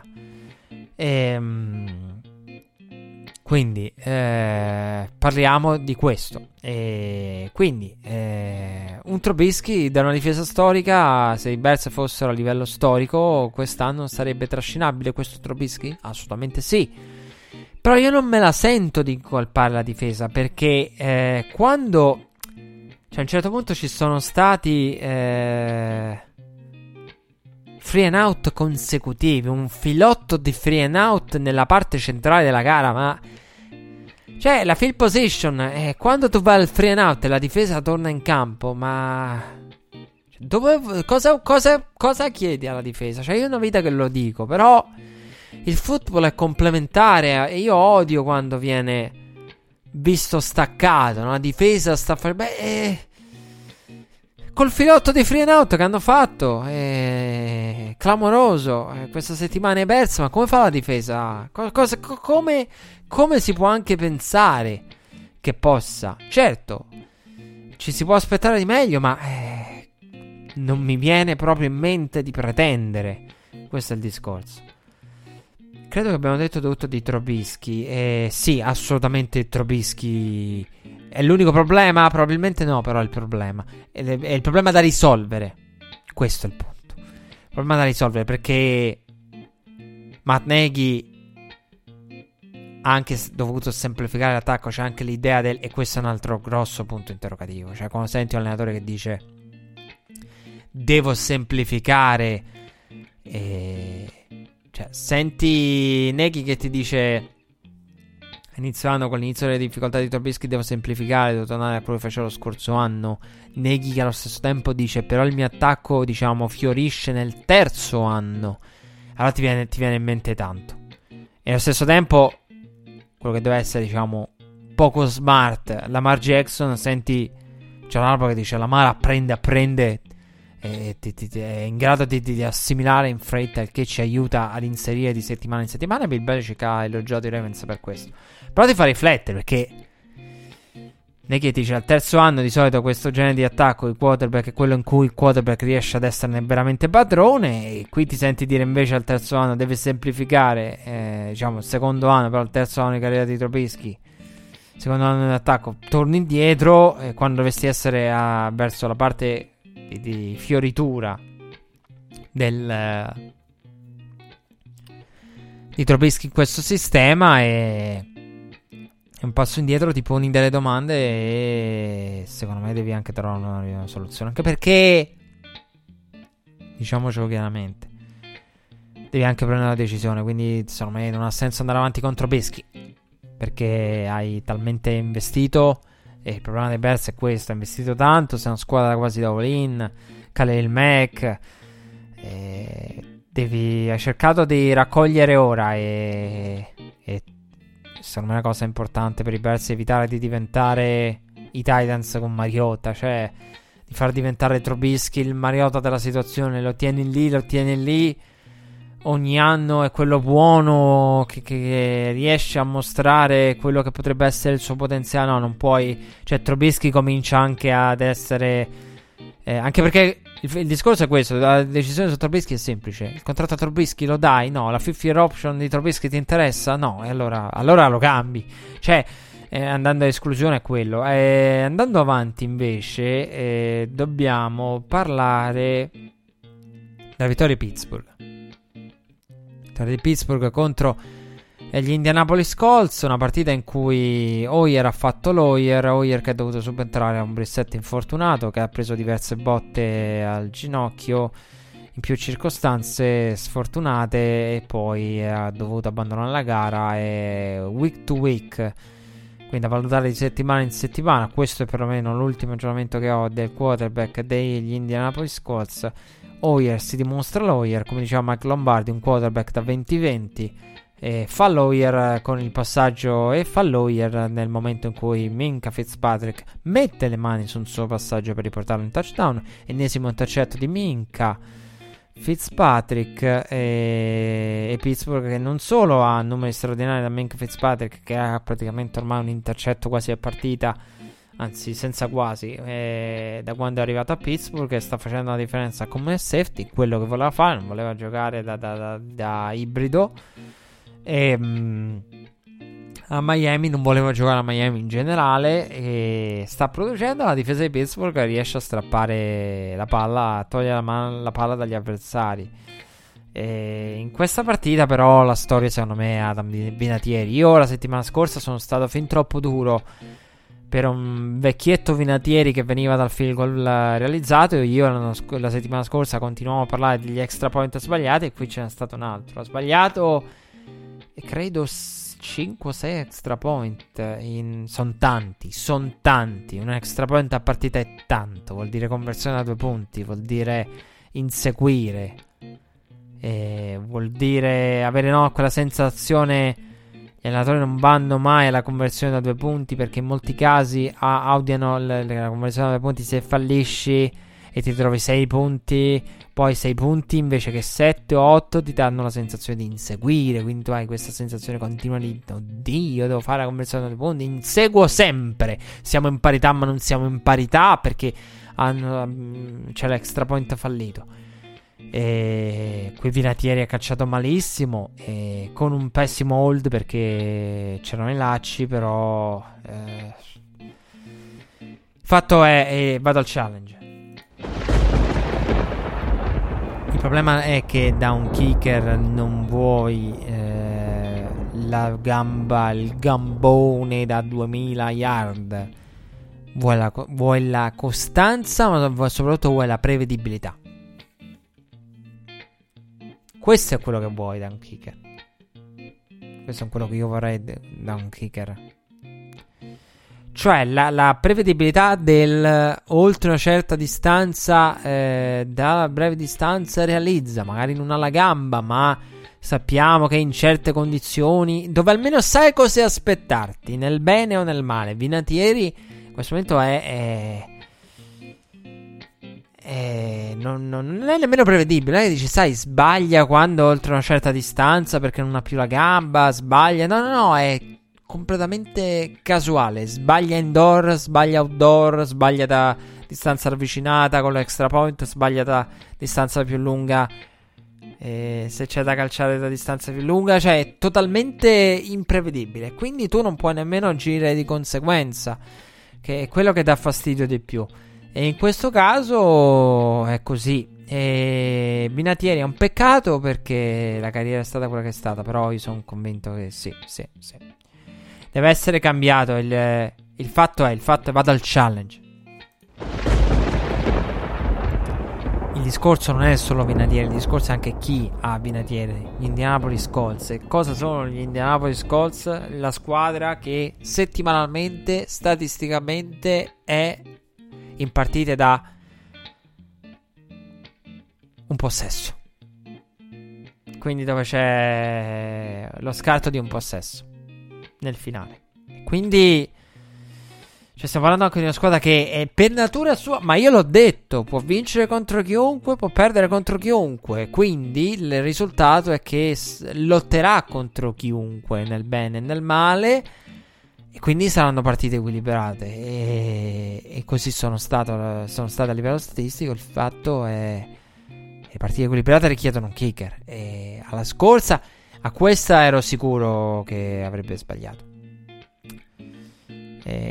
purtroppo, in questo sì ho fatto lo stesso ragionamento di Mike Lombardi. L'ha messo alla scorsa, questa lo sbaglia, cioè alla scorsa dal nulla, qui è riuscito a trasformarlo con poca fiducia, qui lo sbaglia, cioè anch'io ho pensato ma sì, perché d'altronde sono quelle cose che si bilanciano, combinatieri del genere a una ti dice bene, all'altra ti dice male, e così è stato per i Colts. Quanto riguarda Pittsburgh, oddio, Mason Rudolph, io non mi sta convincendo, mi sta mettendo in testa parecchi dubbi Mason Rudolph, devo essere onesto. Con tutto che ho fiducia in lui, diciamo, come quarterback da NFL, sostituto di Van Frisburg, è quello un discorso che è molto complesso, perché il sostituto poi dipende da dove va la franchigia, se la franchigia sprofonda e ha magari scelte altre al draft negli anni, e allora a quel punto magari ha il super quarterback che arriva dal college. Con tutto il rispetto, Mason Rudolph non è e non è mai stato, né ha mai dato l'impressione di esserlo, quindi quei discorsi là del sarà l'erede mi fanno sorridere, perché dipende poi dalle circostanze.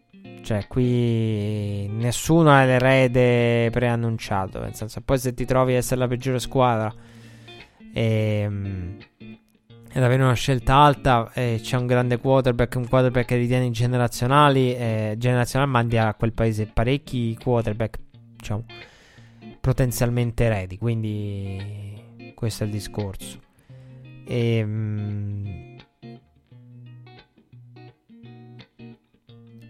vittoria da parte di Pittsburgh, secondo me, ecco, se quello che dicevo la settimana scorsa a proposito di Pittsburgh, parlandone con il discorso Dolphins, gli errori di Rudolph, però dall'altra parte vedi una grande difesa che è un coaching ottimo, c'è una squadra solida Pittsburgh dal punto di vista del coaching, e capisci perché Tomlin sono quelle partite che ti dicono, ti fanno dire Tomlin può perdere lo spogliatoio per alcuni personaggi, dove poi anche, diciamo, il tempo ha cambiato, il tempo ha alterato la visione che si ha di quelle decisioni, perché adesso, insomma, nessuno dice Antonio Brown è ormai, cioè, viene difficile incolpare Pittsburgh. Ben Roethlisberger, cioè, sicuramente Ben ha amplificato, però Antonio Brown, alla fine i fatti stanno dando ragione a Pittsburgh. Però ecco, capisci cosa rende Tomlin un grande coach in un contesto del genere. A me stanno veramente mi stanno stupendo di settimana in settimana. Io non avevo fiducia nei Pittsburgh Steelers con Ben Roethlisberger, invece mi devo ricredere. Poi sulle prospettive, sì, sono in lotta per la division, ma non so, anche no, la North è proprietà di Baltimore per me, ormai. Anzi, è una delle division più semplici, cioè preferirei trovarmi nella situazione dei Ravens che nella situazione magari, che ne so, per dire, dei Cowboys, per quanto riguarda chi potrebbe impensierirti per la division. Perché Philadelphia esce bene da questa partita e con certezza anche a livello difensivo, no? Con la prestazione di Trubisky, anche se Philadelphia mi aspetto ancora di più da parte di Philadelphia, nel senso, si vede che Philadelphia è una squadra che ha i suoi problemi, cioè si è visto, sono in parte come contro Chicago. Però ecco, se devo scegliere, è meglio essere i Cowboys con Philadelphia che incombe, o Baltimore con la minaccia di Pittsburgh. Vi dico Baltimore con la minaccia di Pittsburgh senza nemmeno pensarci per un secondo. Per quanto riguarda i Colts, peccato, perché è una partita in cui hanno mostrato di veramente riuscire a sopravvivere con chiunque, con Hoyer. È una squadra profondissima, e certo, pensare partiamo con Luck, ci ritroviamo con Brissett, adesso Hoyer e Brissett a valutare week to week, però è una squadra che veramente merita merita tutto in questo momento è una di quelle squadre di cui è impossibile non innamorarsi per quello che è il lavoro che fanno a livello di coaching, perché quello che stanno facendo Eberflus e Frank Reich è straordinario, veramente straordinario. Frank Reich è qualcosa di vero e concreto, secondo me, di molto vero e concreto, perché quello che sta mostrando qui ci sta insegnando quello che l'NFL ci insegna da sempre, che i grandi coach sono in grado anche di sopravvivere a un grande quarterback, al proprio quarterback titolare. Cioè, quando Jack Del Rio disse ci scherzai ai tempi, 3 anni fa, quando Del Rio disse cosa devono fare meglio da sé, devono evitare di perdere il proprio quarterback. In realtà ci sono arrivate grosse dimostrazioni. Qui addirittura siamo a Hoyer, che siamo addirittura al terzo dei nomi che Indianapolis pensava nella sua testa eventualmente, no? Luck, Brissett, più un terzo. Qui siamo al terzo, che è Hoyer.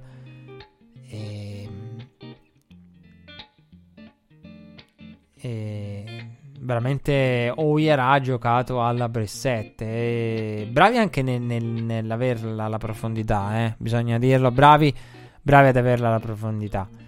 E lo stesso, ecco, dicevamo di Doug Peterson che vince con Foles, abbiamo elogiato prima, dobbiamo farlo anche in questo caso, il coach Andy Reid.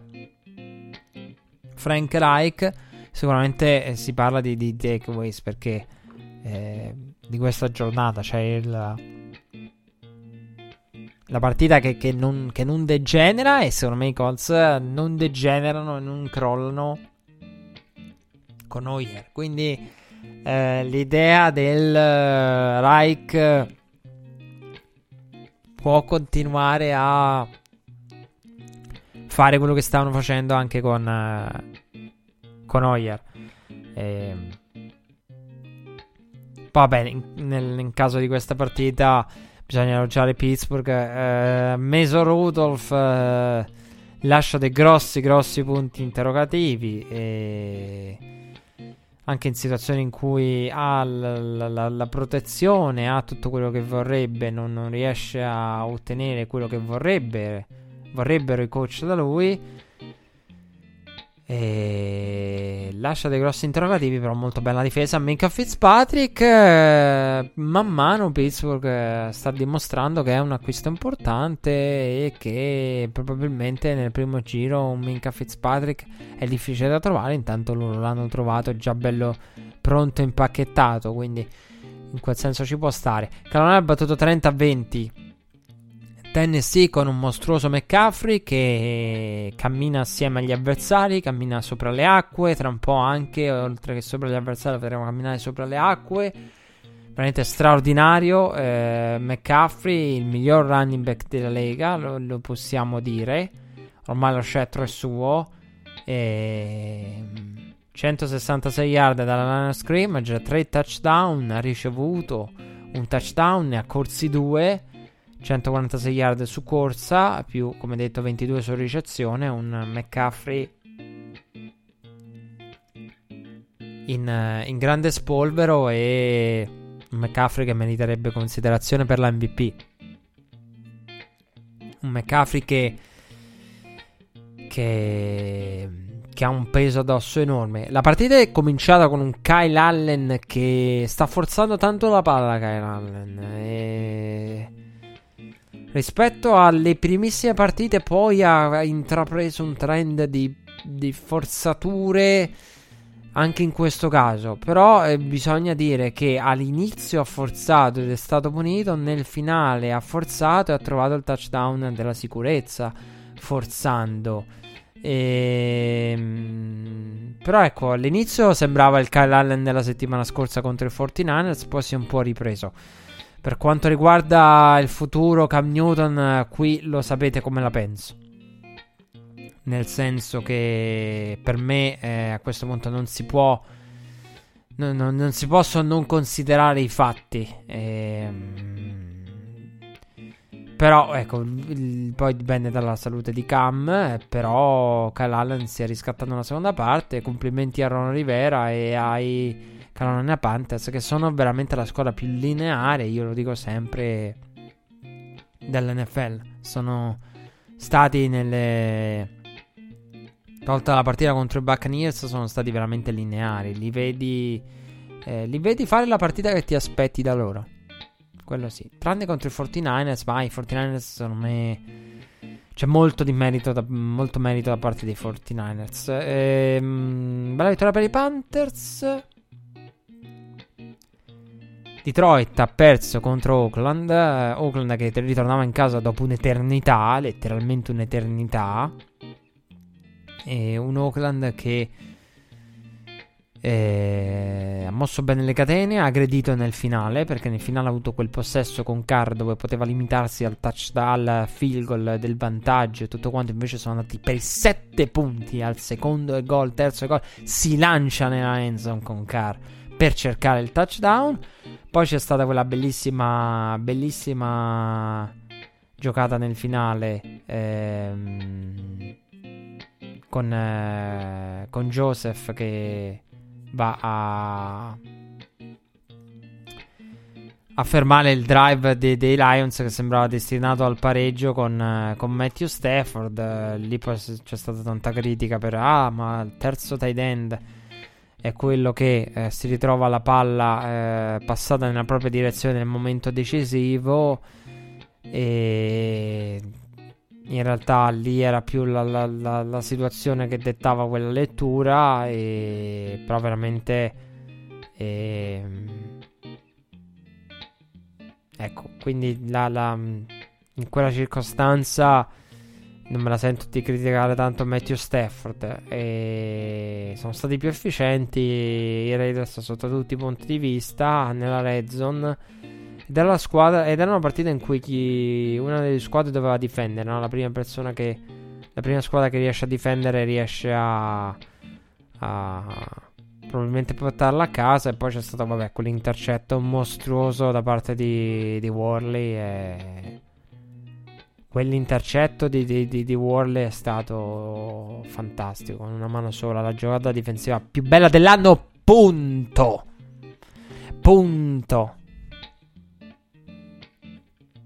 Infatti quando ho visto quell'intercetto nella top 5 di Redzone, mi sono scandalizzato. Nella top 5 di Redzone di fine diretta hanno messo quella giocata dietro altre, sono rimasto scioccato, ho detto ma che cavolo, con tutto il rispetto, ma una corsa lunga, una corsa con tante yard, quell'intercetto lì è una mano di Worley vicino al pilone della endzone, è pazzesco. Quindi intercetto più bello dell'anno, giocata difensiva più bella dell'anno senza ombra di dubbio. E Gruden ha spinto il piede sull'acceleratore con Carr nel finale e ha pagato. D'altra parte i Lions hanno mancato l'appuntamento con l'overtime, però hanno mancato l'appuntamento con la difesa, e Oakland è una squadra che muove bene le catene, e sapevamo che l'avrebbe mosse molto bene contro i Detroit Lions, proprio per le caratteristiche, per quello che Oakland ha fatto contro i Packers a suo tempo. E vi avevo detto, una partita in cui Oakland sono i turnover, qui ha limitato i turnover e ha prodotto anche poi a livello di quantitativo di punti. Seattle ha vinto 40-34 contro i Tampa Bay Buccaneers, che avevano trovato il pareggio con un bel drive di James Winston. Poi è arrivato il drive di Russell Wilson, e con tentativo di field goal sbagliato, poi all'overtime il coin toss premia Seattle che la porta a casa. Una partita che aveva visto Seattle sotto 21-7 all'inizio, con i Buccaneers che erano partiti molto meglio, Buccaneers che erano partiti meglio, Buccaneers che avevano fatto un buon, si erano resi protagonisti di un buon avvio, e dall'altra parte Seattle ci ha messo un po' a carburare, però nel finale è stato show per Russell Wilson, che è il mio MVP davanti a Deshaun Watson. Sono i miei due per l'MVP, e veramente questa partita avvalora la tesi di Russell Wilson MVP, con il drive nel finale in cui poi ha letto bene anche le situazioni sul drive di fine quarto quarto, prima l'overtime, quindi con le gambe, un Russell Wilson bravissimo ad utilizzare le gambe nel momento di maggiore necessità. Abbiamo visto Metcalf protagonista con le rotte che man mano si amplia il suo, stanno ampliando il suo albero delle rotte, e lo vediamo fare sempre più cose diverse, per quanto rimanga comunque abbastanza limitato, però se fa quelle cose e funzionano, perché no? Questo io lo dico dalla week 1. E una bella vittoria per i Seahawks, e adesso insomma ci sono partite importanti per Seattle all'interno della division, test importanti, tra cui quello, soprattutto quello con i 49ers. C'è stato il tracollo generale di Denver, di Cleveland contro Denver a Mile High, il 24-19 in favore dei Broncos, il risultato finale con Cleveland che sprofonda. Odell che si lamenta, non riesco ad avere la palla, solo 4 target nella red zone per Odell in stagione. Vado al challenge, ditemi com'è possibile una cosa del genere. Odell che sul quarto quarto corre una go route ed è praticamente passivo nella giocata, perché alla fine svolge un ruolo di setup, no? Quindi prepara con la sua go route lo spazio sotto per poter completare al di là del marker. E quindi un Odell completamente fuori che si lamenta, un Odell che però fuori dal campo sembra avere un buon rapporto con Baker Mayfield. Baker Mayfield in settimana risponde male a uno dei reporter, che però l'aveva stuzzicato precedentemente, quindi lì si è esagerato, perché uno dei reporter aveva, cioè, gli aveva fatto delle domande un po' del cavolo, cioè nel senso polemiche. Lì c'è una polemica, una storia da due, un botta e risposta di considerazioni e di affermazioni anche fuori dalle righe, perché anche il reporter, nel modo in cui si era posto a Baker Mayfield, era stato sbagliato, quindi c'era una storia tra i due, quindi bisogna considerare tutto il contesto, non è che prende e risponde così tanto per. E un Baker Mayfield qui ha limitato i danni di turnover Cleveland, però ci sono state delle scelte, quel quarto down senza prendere il field goal, le chiamate, meno penalità, però Odell che si lamenta, Odell che si lamenta per le scarpe che gli hanno fatto cambiare, perché aveva le sue le Joker Cleats, no? Cioè era proprio là, molto belle, disegnate, poi messo scarpe OBJ, no? Tanto per farsi riconoscere comunque sia lui che Jervis. Poi per carità, ci sta, anzi io trovo addirittura esagerata, però capisco che il regolamento parli chiaro sull'uniformità dei colori nella divisa, nell'abbigliamento di un giocatore. Però poi Whitehead che comincia a insultare la gente dopo tutti i tackle sbagliati per quel touchdown a 70 più yard di Noah Fant, in cui ha delle responsabilità, comincia a rispondere a tutti coloro che lo criticano su Twitter, li minaccia, dagli l'indirizzo, venite sotto casa mia se ci avete il coraggio, e tante altre cose. Offese di ogni genere, razziste, volgari, e l'hanno dovuto scortare fuori dallo stadio, perché nel frattempo si era diffusa la voce che lui dallo spogliatoio si è messo a rispondere, poi l'hanno tagliato il giorno dopo. Whitehead, che è stato in 4 squadre nel corso della sua carriera, probabilmente la carriera ha posto un fine, una pietra tombale alla sua carriera con il comportamento di domenica. Situazione disastrosa. Freddy Kitchens, io non so come si possa portare a fine stagione Freddy Kitchens. Secondo me c'è da valutare seriamente qualsiasi opzione. Lui si è detto non preoccupato per il suo ruolo e la sua sicurezza lavorativa. Chiaro, a questo punto Freddy Kitchens sa che è nelle mani di Dio, più che è nelle mani del risultato, e che veramente gli serve un miracolo. tanti problemi per il Cleveland. Veramente qui siamo al di là di ogni immaginazione. Qui quando io non sono d'accordo sul fatto che era prevedibile, era stato previsto e Cleveland farà no, così male non l'aveva previsto nessuno. Io ho detto playoff, Super Bowl per carità, mai nella vita, ma playoff il talento c'è, tuttora, cioè, quindi però così male non va, al di là di ogni gufata ai danni dei Browns possibile. Qui siamo oltre ogni immaginazione. Cioè, Brandon Allen che non giocava da 4 anni una partita, alla prima partita di carriera NFL va a vincere. Ci sono problemi seri a Cleveland. Non ci sono problemi, ma c'è semplicemente, secondo me, una giornata di quelle fuori da ogni regola, da ogni logica. Aaron Rodgers neutralizzato 26-11, hanno vinto Chargers a Los Angeles contro i Packers di Aaron Rodgers, neutralizzato 161 yard per Aaron Rodgers, neutralizzato Aaron Jones 8 portate per 30 yard, fate voi i conti. E Chargers che hanno saputo mettere pressione. Joey Bosa sta facendo una grande stagione. Si parla sempre del fratello per ovvi motivi, ma anche lui ha il suo da dire, diciamo, quest'anno. Ha detto la sua. E la partita dell'attacco di Green Bay è stata una di quelle, secondo me, una di quelle partite, di quelle eccezioni in cui ti ritrovi, no? In cui tutto emerge insieme e non si sa come. Un attacco non in grana, perché ci sono stati free and out a non finire, con Aaron Rodgers che il bottino di Aaron Rodgers è imbarazzante al termine del primo tempo, quindi situazione surreale, e con una partita che era veramente già finita.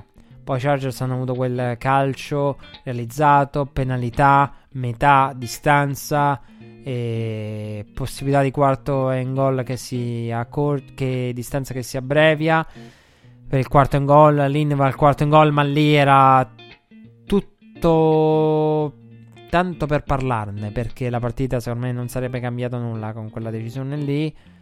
E una giornata no per Green Bay in attacco, in difesa ha concesso tanto nelle partite prima. Io l'avevo detto, le chiamate di pettine, i Raiders, che la partita che era il risultato ingiusto contro i Raiders, lo avevamo detto, quindi se avete ascoltato Red Flag non siete sorpresi dalle problematiche nella difesa dei Packers. Dallas ha battuto, e mi tengo New England per ultima, Dallas ha battuto 37-18 i New York Football Giants, una partita in cui i Giants hanno per metà abbondante, anche qui il risultato è bugiardo, qui si può dire, perché è tutto maturato nel finale.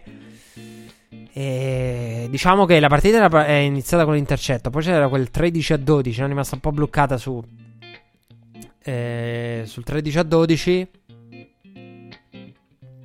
e poi nel finale c'è stata l'interferenza, il touchdown, il bel passaggio di Dak per Amari.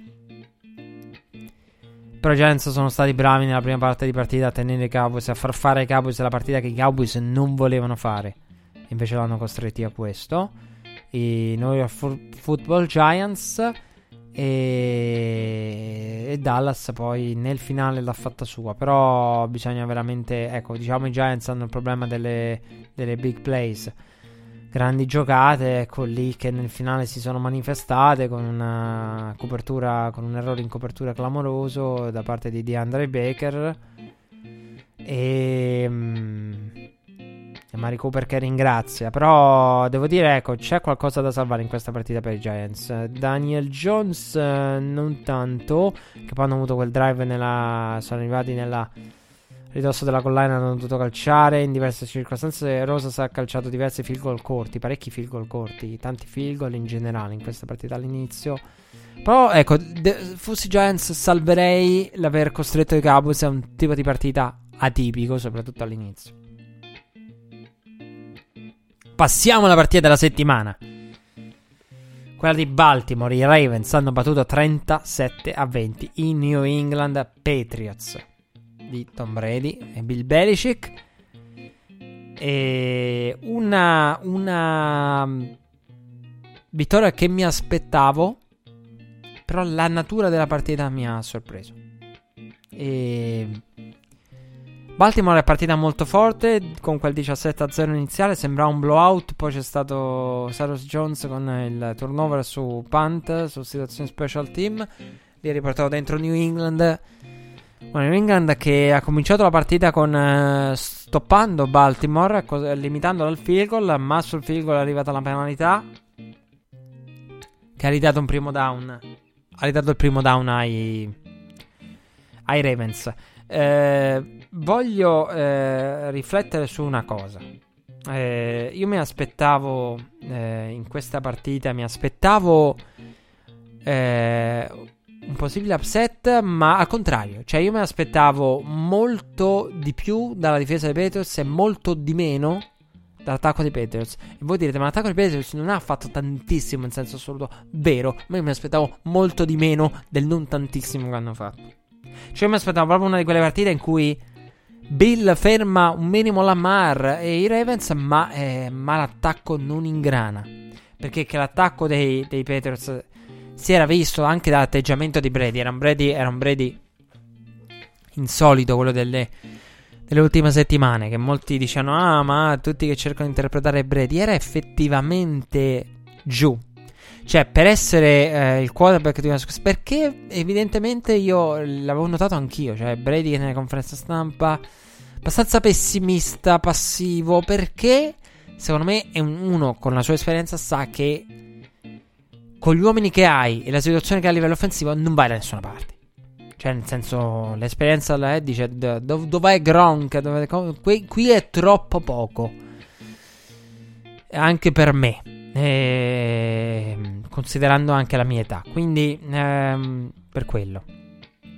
Invece devo dire che io ho una visione tutta mia di questa partita, una visione che mi porta a dire che io sono soddisfatto personalmente, sorpreso, non soddisfatto da quanto fatto dai Patriots, perché mi aspettavo molto di meno. I Patriots, perché uno diciamo, i Patriots, il free and out è importante, sì, ma giocando a tempo, alzando il ritmo, hanno mosso la palla con una facilità, rendendo proprio di burro la difesa dei Ravens in quel momento. E quindi, perché il fatto di questa partita, secondo me, non si possono guardare le due facce. Cioè, questa partita non si può guardare. A me non si può guardare in una direzione o nell'altra. Tipo, che ne so, io ho sentito dire, ma è perché i Patriots sono stati in partita solo grazie a Aaron Jones. Sì, ma nel momento più difficile della partita i Ravens hanno avuto il turnover di Julian Edelman. Cioè, Aaron Jones di solito in una situazione è atipico un turnover del genere. Sì, ma è atipico anche il fumble di Julian Edelman. Oppure sto pensando ad altri esempi, però ne ho sentiti tanti. Ma i Patriots hanno mosso la palla. No, l'hanno mossa. Su una cosa è sicuro, il dominio dell'attacco dei Ravens, su quello non c'è, cioè, quello è monodimensionale, c'è poco da vedere in quel caso. Però ecco, sul fatto del come doveva finire, cioè questa è una partita che poteva finire con un blowout o ancora più equilibrata. Vittoria dei Patriots, non lo so, sarebbe servita un'altra dose, un altro pizzico di fortuna, un'altra giocata extra probabilmente.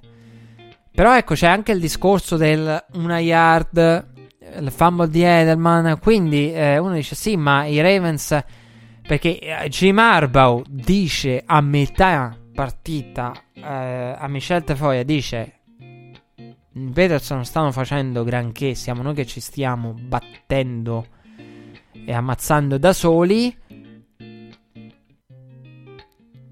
Però poi a fine partita dice Bill Belichick, dice dobbiamo allenare meglio e giocare meglio.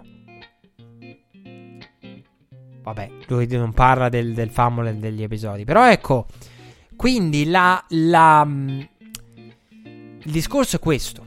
Quindi il che ti fa pensare che entrambe le squadre abbiano commesso errori, perché i Ravens avrebbero avuto la possibilità di una vittoria facile, ancora più facile, e i Patriots potevano giocarsela. Però entrambe si sono date la zappa sui piedi in diverse circostanze.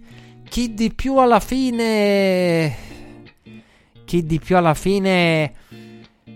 non lo so. Credo che forse i Patriots siano quelli che si siano dati delle zappate sui piedi peggiori, perché quell'inizio lì, all'inizio fermi i Ravens e gli fai prolungare il drive, su terzo down penalità insolite per i Patriots che tengono in vita i drive dei Ravens, una cosa insolita. E quindi io mi aspettavo di più da parte dei Patriots. Adesso voglio concentrarmi però su quello che è stato il tema di studio della mia settimana. Innanzitutto voglio dire, partiamo da una cosa, vado al challenge. Lamar Jackson è il miglior quarterback del proprio draft? Sì. È giusto affermarlo? È giusto pensarlo? No. Perché da Baker Mayfield e Sam Darnold voglio altro. Perché altrimenti, se vogliamo fare quel tipo di ragionamento, il record di intercetti è di Peyton Manning. Quindi se vogliamo seguire quel ragionamento, seguiamolo. No, Peyton Manning è un bust. Peyton Manning è un bust, il peggiore di tutti che si siano visti, no? Perché dopo un anno di carriera un Peyton Manning... Ma no, Peyton Manning, per quello che vuoi da un Peyton Manning, l'intelligenza, la conoscenza, uno che è in grado di chiamarsi da solo le giocate, il pocket passer, è chiaro che è uno sviluppo diverso. Non mi potete mettere a confronto, perdonatemi. Cioè, io ho dei dubbi su Baker, ho dei dubbi su Sam Darnold, ma continuerò a difenderlo e continuerò a difendere questi due, perché quello che vuoi da loro è diverso. Perdonatemi, è diverso. Cioè, sarebbe inquietante se Lamar non fosse migliore dei due pronti via, perché Lamar è plug and play. Lamar dà un vantaggio strategico a chi ce l'ha. Lamar logora strategicamente chi non ce l'ha. È un vantaggio strategico netto. Ma poi la longevità di un Lamar e la longevità di quello che è il punto massimo, perché da Sam Darnold vuoi tutt'altro, e quello che vuoi dal potenziale massimo di Sam Darnold va oltre Lamar Jackson.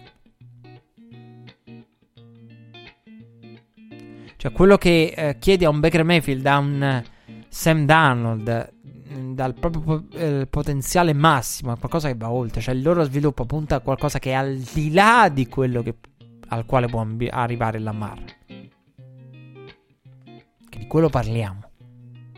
Cioè, non vuoi Sam Darnold, vuoi il prototipo, no? Vuoi il quarterback, vuoi un'altra cosa.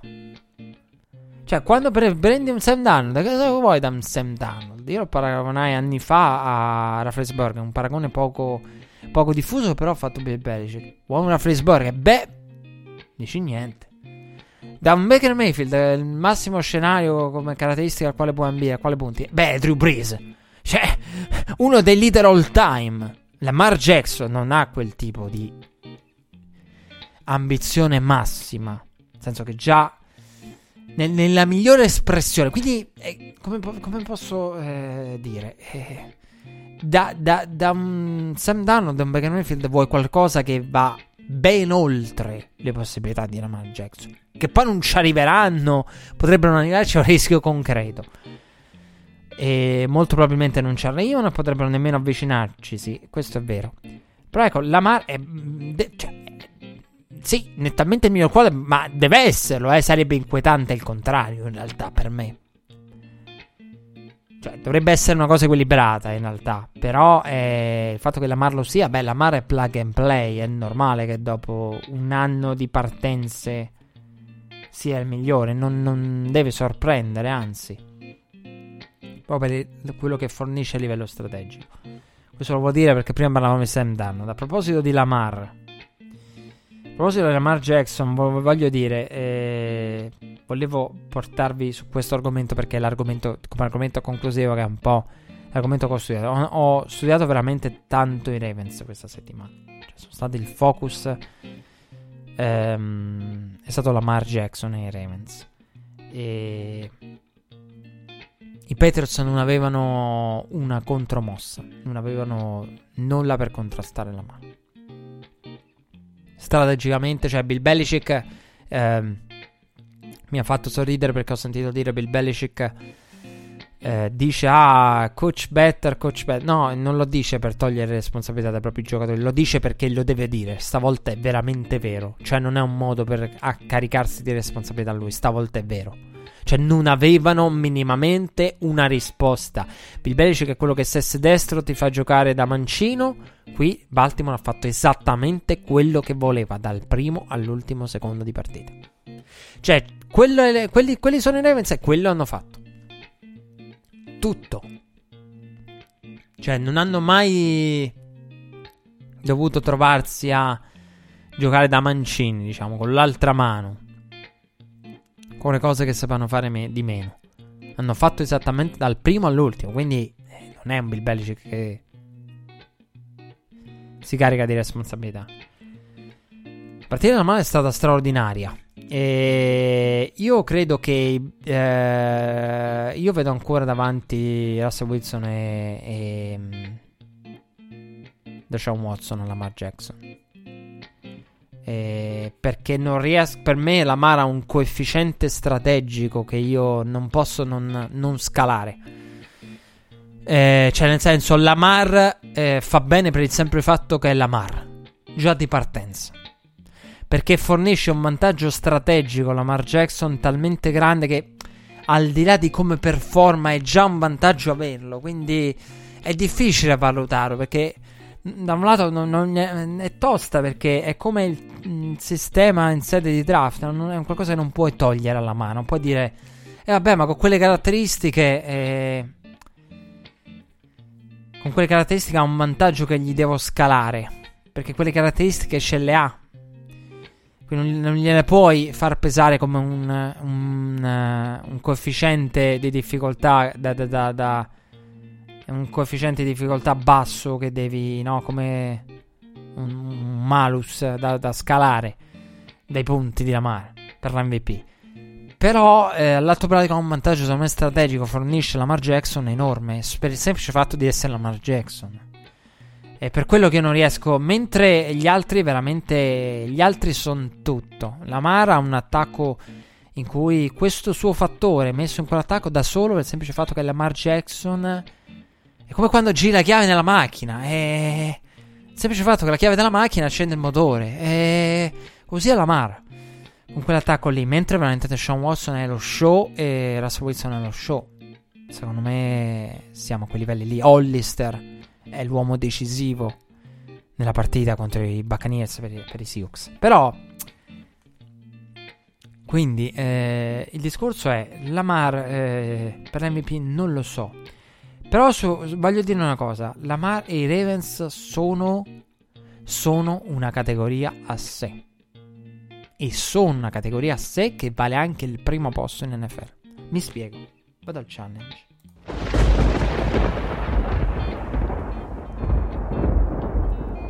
I Ravens, bello, io ho sentito tanto dire dove si collocano i Ravens, sono la prima, seconda, terza, quarta, quinta, ottava, decima, 32esima scuola di NFL. Non cambia nulla. I Ravens non ha senso, non ha senso. Con i Ravens non si può ragionare in modo così tradizionale. Non si può. I Ravens non sono che tu dici ma dove la collochi in un eventuale no, i Ravens bisogna ragionare di matchup. I Ravens sono la squadra più forte nell'NFL se il matchup lo consente, e vi dirò di più, avendoli visti oggi, e se non avessero incontrato i Chargers lo scorso anno dove sarebbero andati? Perché il problema dei Ravens secondo me non è dove li collochi, i Ravens possono battere tutti. Cioè non è una questione di quanto talento hanno in confronto, è il matchup. E al momento il matchup con New England è stato devastante per i Patriots. Devastante, perché per quello che ha provato a fare New England ha cercato di ha evitato di mettere una spia, perché il precedente esempio era di Bobby Wagner che da spia non ha la velocità per contenere Lamar, quindi hanno invitato la spia. Hanno provato a fermare poi Lamar nel momento in cui Bill Belichick ha scelto la situazione più estrema, e io sapevo che a un certo punto l'avrebbe fatto e lo ha fatto, quello che dicevo a un certo punto no. C'è stato quel blitz, no? Cover zero, blitz con un linebacker spia. Aveva New England. Quella situazione lì, praticamente Lamar Jackson non aveva via d'uscita.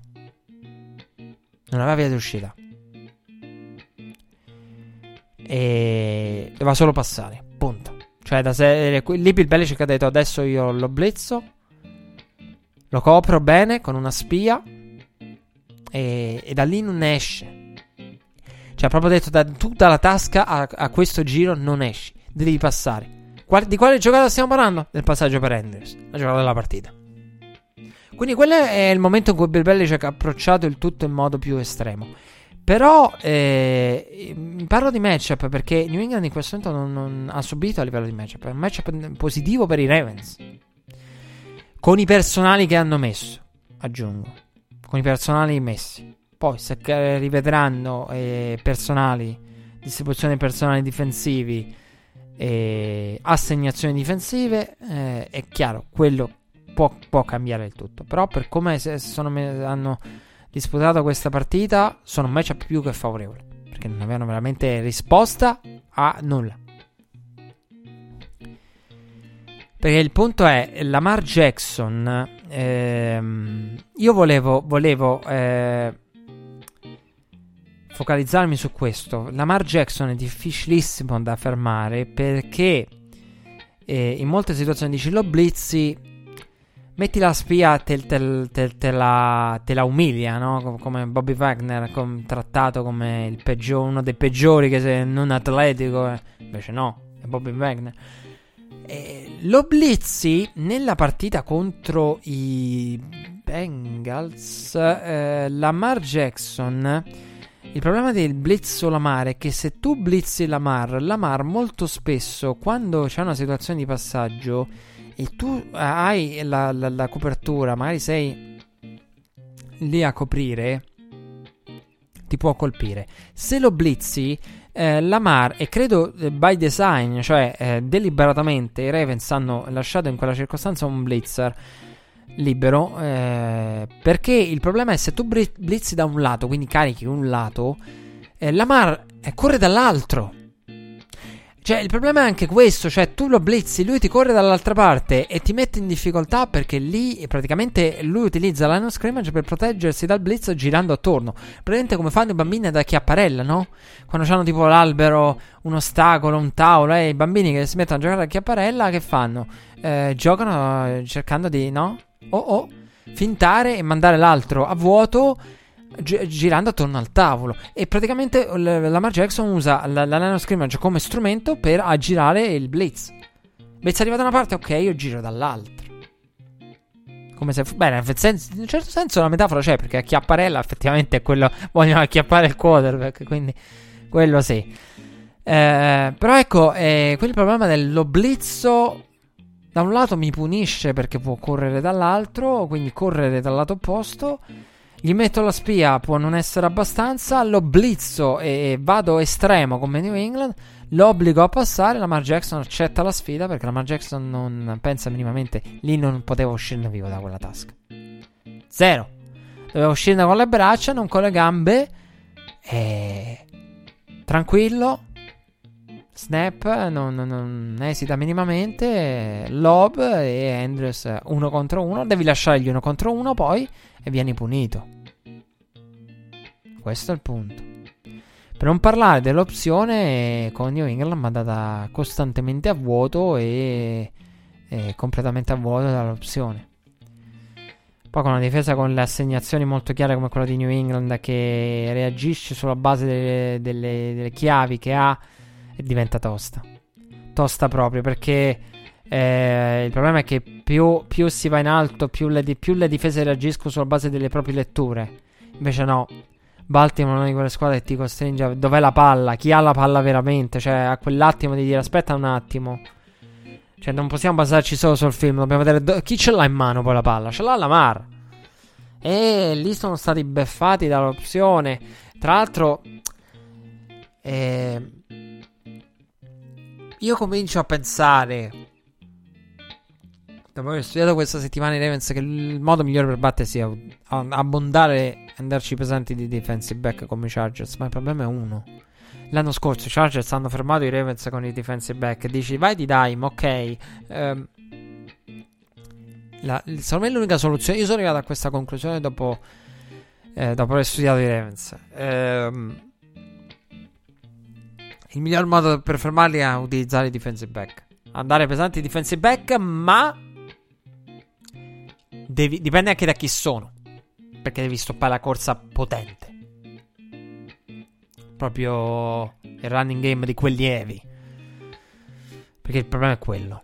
Quindi, e quest'anno ancora più heavy, perché hanno Ingram, sono ancora più dritto per dritto. Tra l'altro il loro correre dritto per dritto, cioè il problema è ti corrono dritto per dritto, poi hanno quella loro opzione in cui Lamar gira l'angolo, finto dive, Lamar gira l'angolo. Quella è una delle giocate più devastanti che esistano dei Ravens, perché tu sei costretto a dici copri il dive, e però poi Lamar ti gira l'angolo con una quantità di spazio. Se la difesa reagisce internamente, gira l'angolo, una quantità di spazio per lavorare con le proprie gambe. E la volta in cui ti preoccupi di Lamar ti corrono di potenza. Quindi il discorso è metti defensive back, non fa una piega. Cioè quello era il miglior approccio secondo me, quello dei Chargers. Però devi fermare la corsa, se poi ti corrono di forza, e lì diventa un problema. Il fatto devi mettere gente veloce, il problema è questo. La chiave per Lamar esiste. Devi mettere gente veloce in campo che fermi Lamar, ma sufficientemente fisica da fermare anche la corsa dei tight end, di Mark Ingram, la corsa potente, la corsa dalle formazioni pesanti, dei personali pesanti. E quello è un po' un problema, una contraddizione enorme. Quindi per me i Ravens sono un discorso, per i Ravens non vanno considerati. Per me ci sono 31 squadre in NFL che valgono nel power ranking e una a parte, perché una è basata sui matchup. I Ravens, cioè quando si dice il football sono in matchup, i Ravens sono in matchup. Cioè non importa se sono più forti, più scarsi, è come si comportano se relazionati, abbinati a l'altro elemento, all'altra squadra. È un discorso di matchup. Siamo arrivati alla conclusione di questa 49esima puntata. Credo di aver fatto di tutto. Ho fatto il mio appello. Siamo andati lunghi, perdonatemi, ma dovevo acculturarvi. Dovevo divulgare. Ho divulgato pure troppo oggi. Soprattutto credo che in regia si siano divulgati parecchio. Ci abbiano due cose divulgate così, perché siamo andati veramente lunghi oggi. E ovviamente rientreremo, però ecco, volevo dire un paio di cose. Volevo diffondere qualcosa oggi. Spero di averlo fatto. Ho fatto il mio appello a Flavio Briatore. Flavio, io lo rinnovo anche nel finale. Non so, possiamo parlare di piloti, di Formula 1, di Alonso. Un altro che, cioè, c'ha delle cassette, ragazzi miei, mamma mia. La notte Alonso, nella notte di Le Mans di un anno e mezzo fa ormai, una delle cose più belle che abbia visto in cassette di on board. Spettacolare. Gli automatici. Quindi possiamo parlare anche di quello con Briatore. Però io voglio, a spese mie, Flavio, se ci sei, batti un colpo, che sono proprio curioso. Ragazzi, siamo arrivati alla conclusione. Appuntamento alla prossima, puntata 50. Ciao a tutti.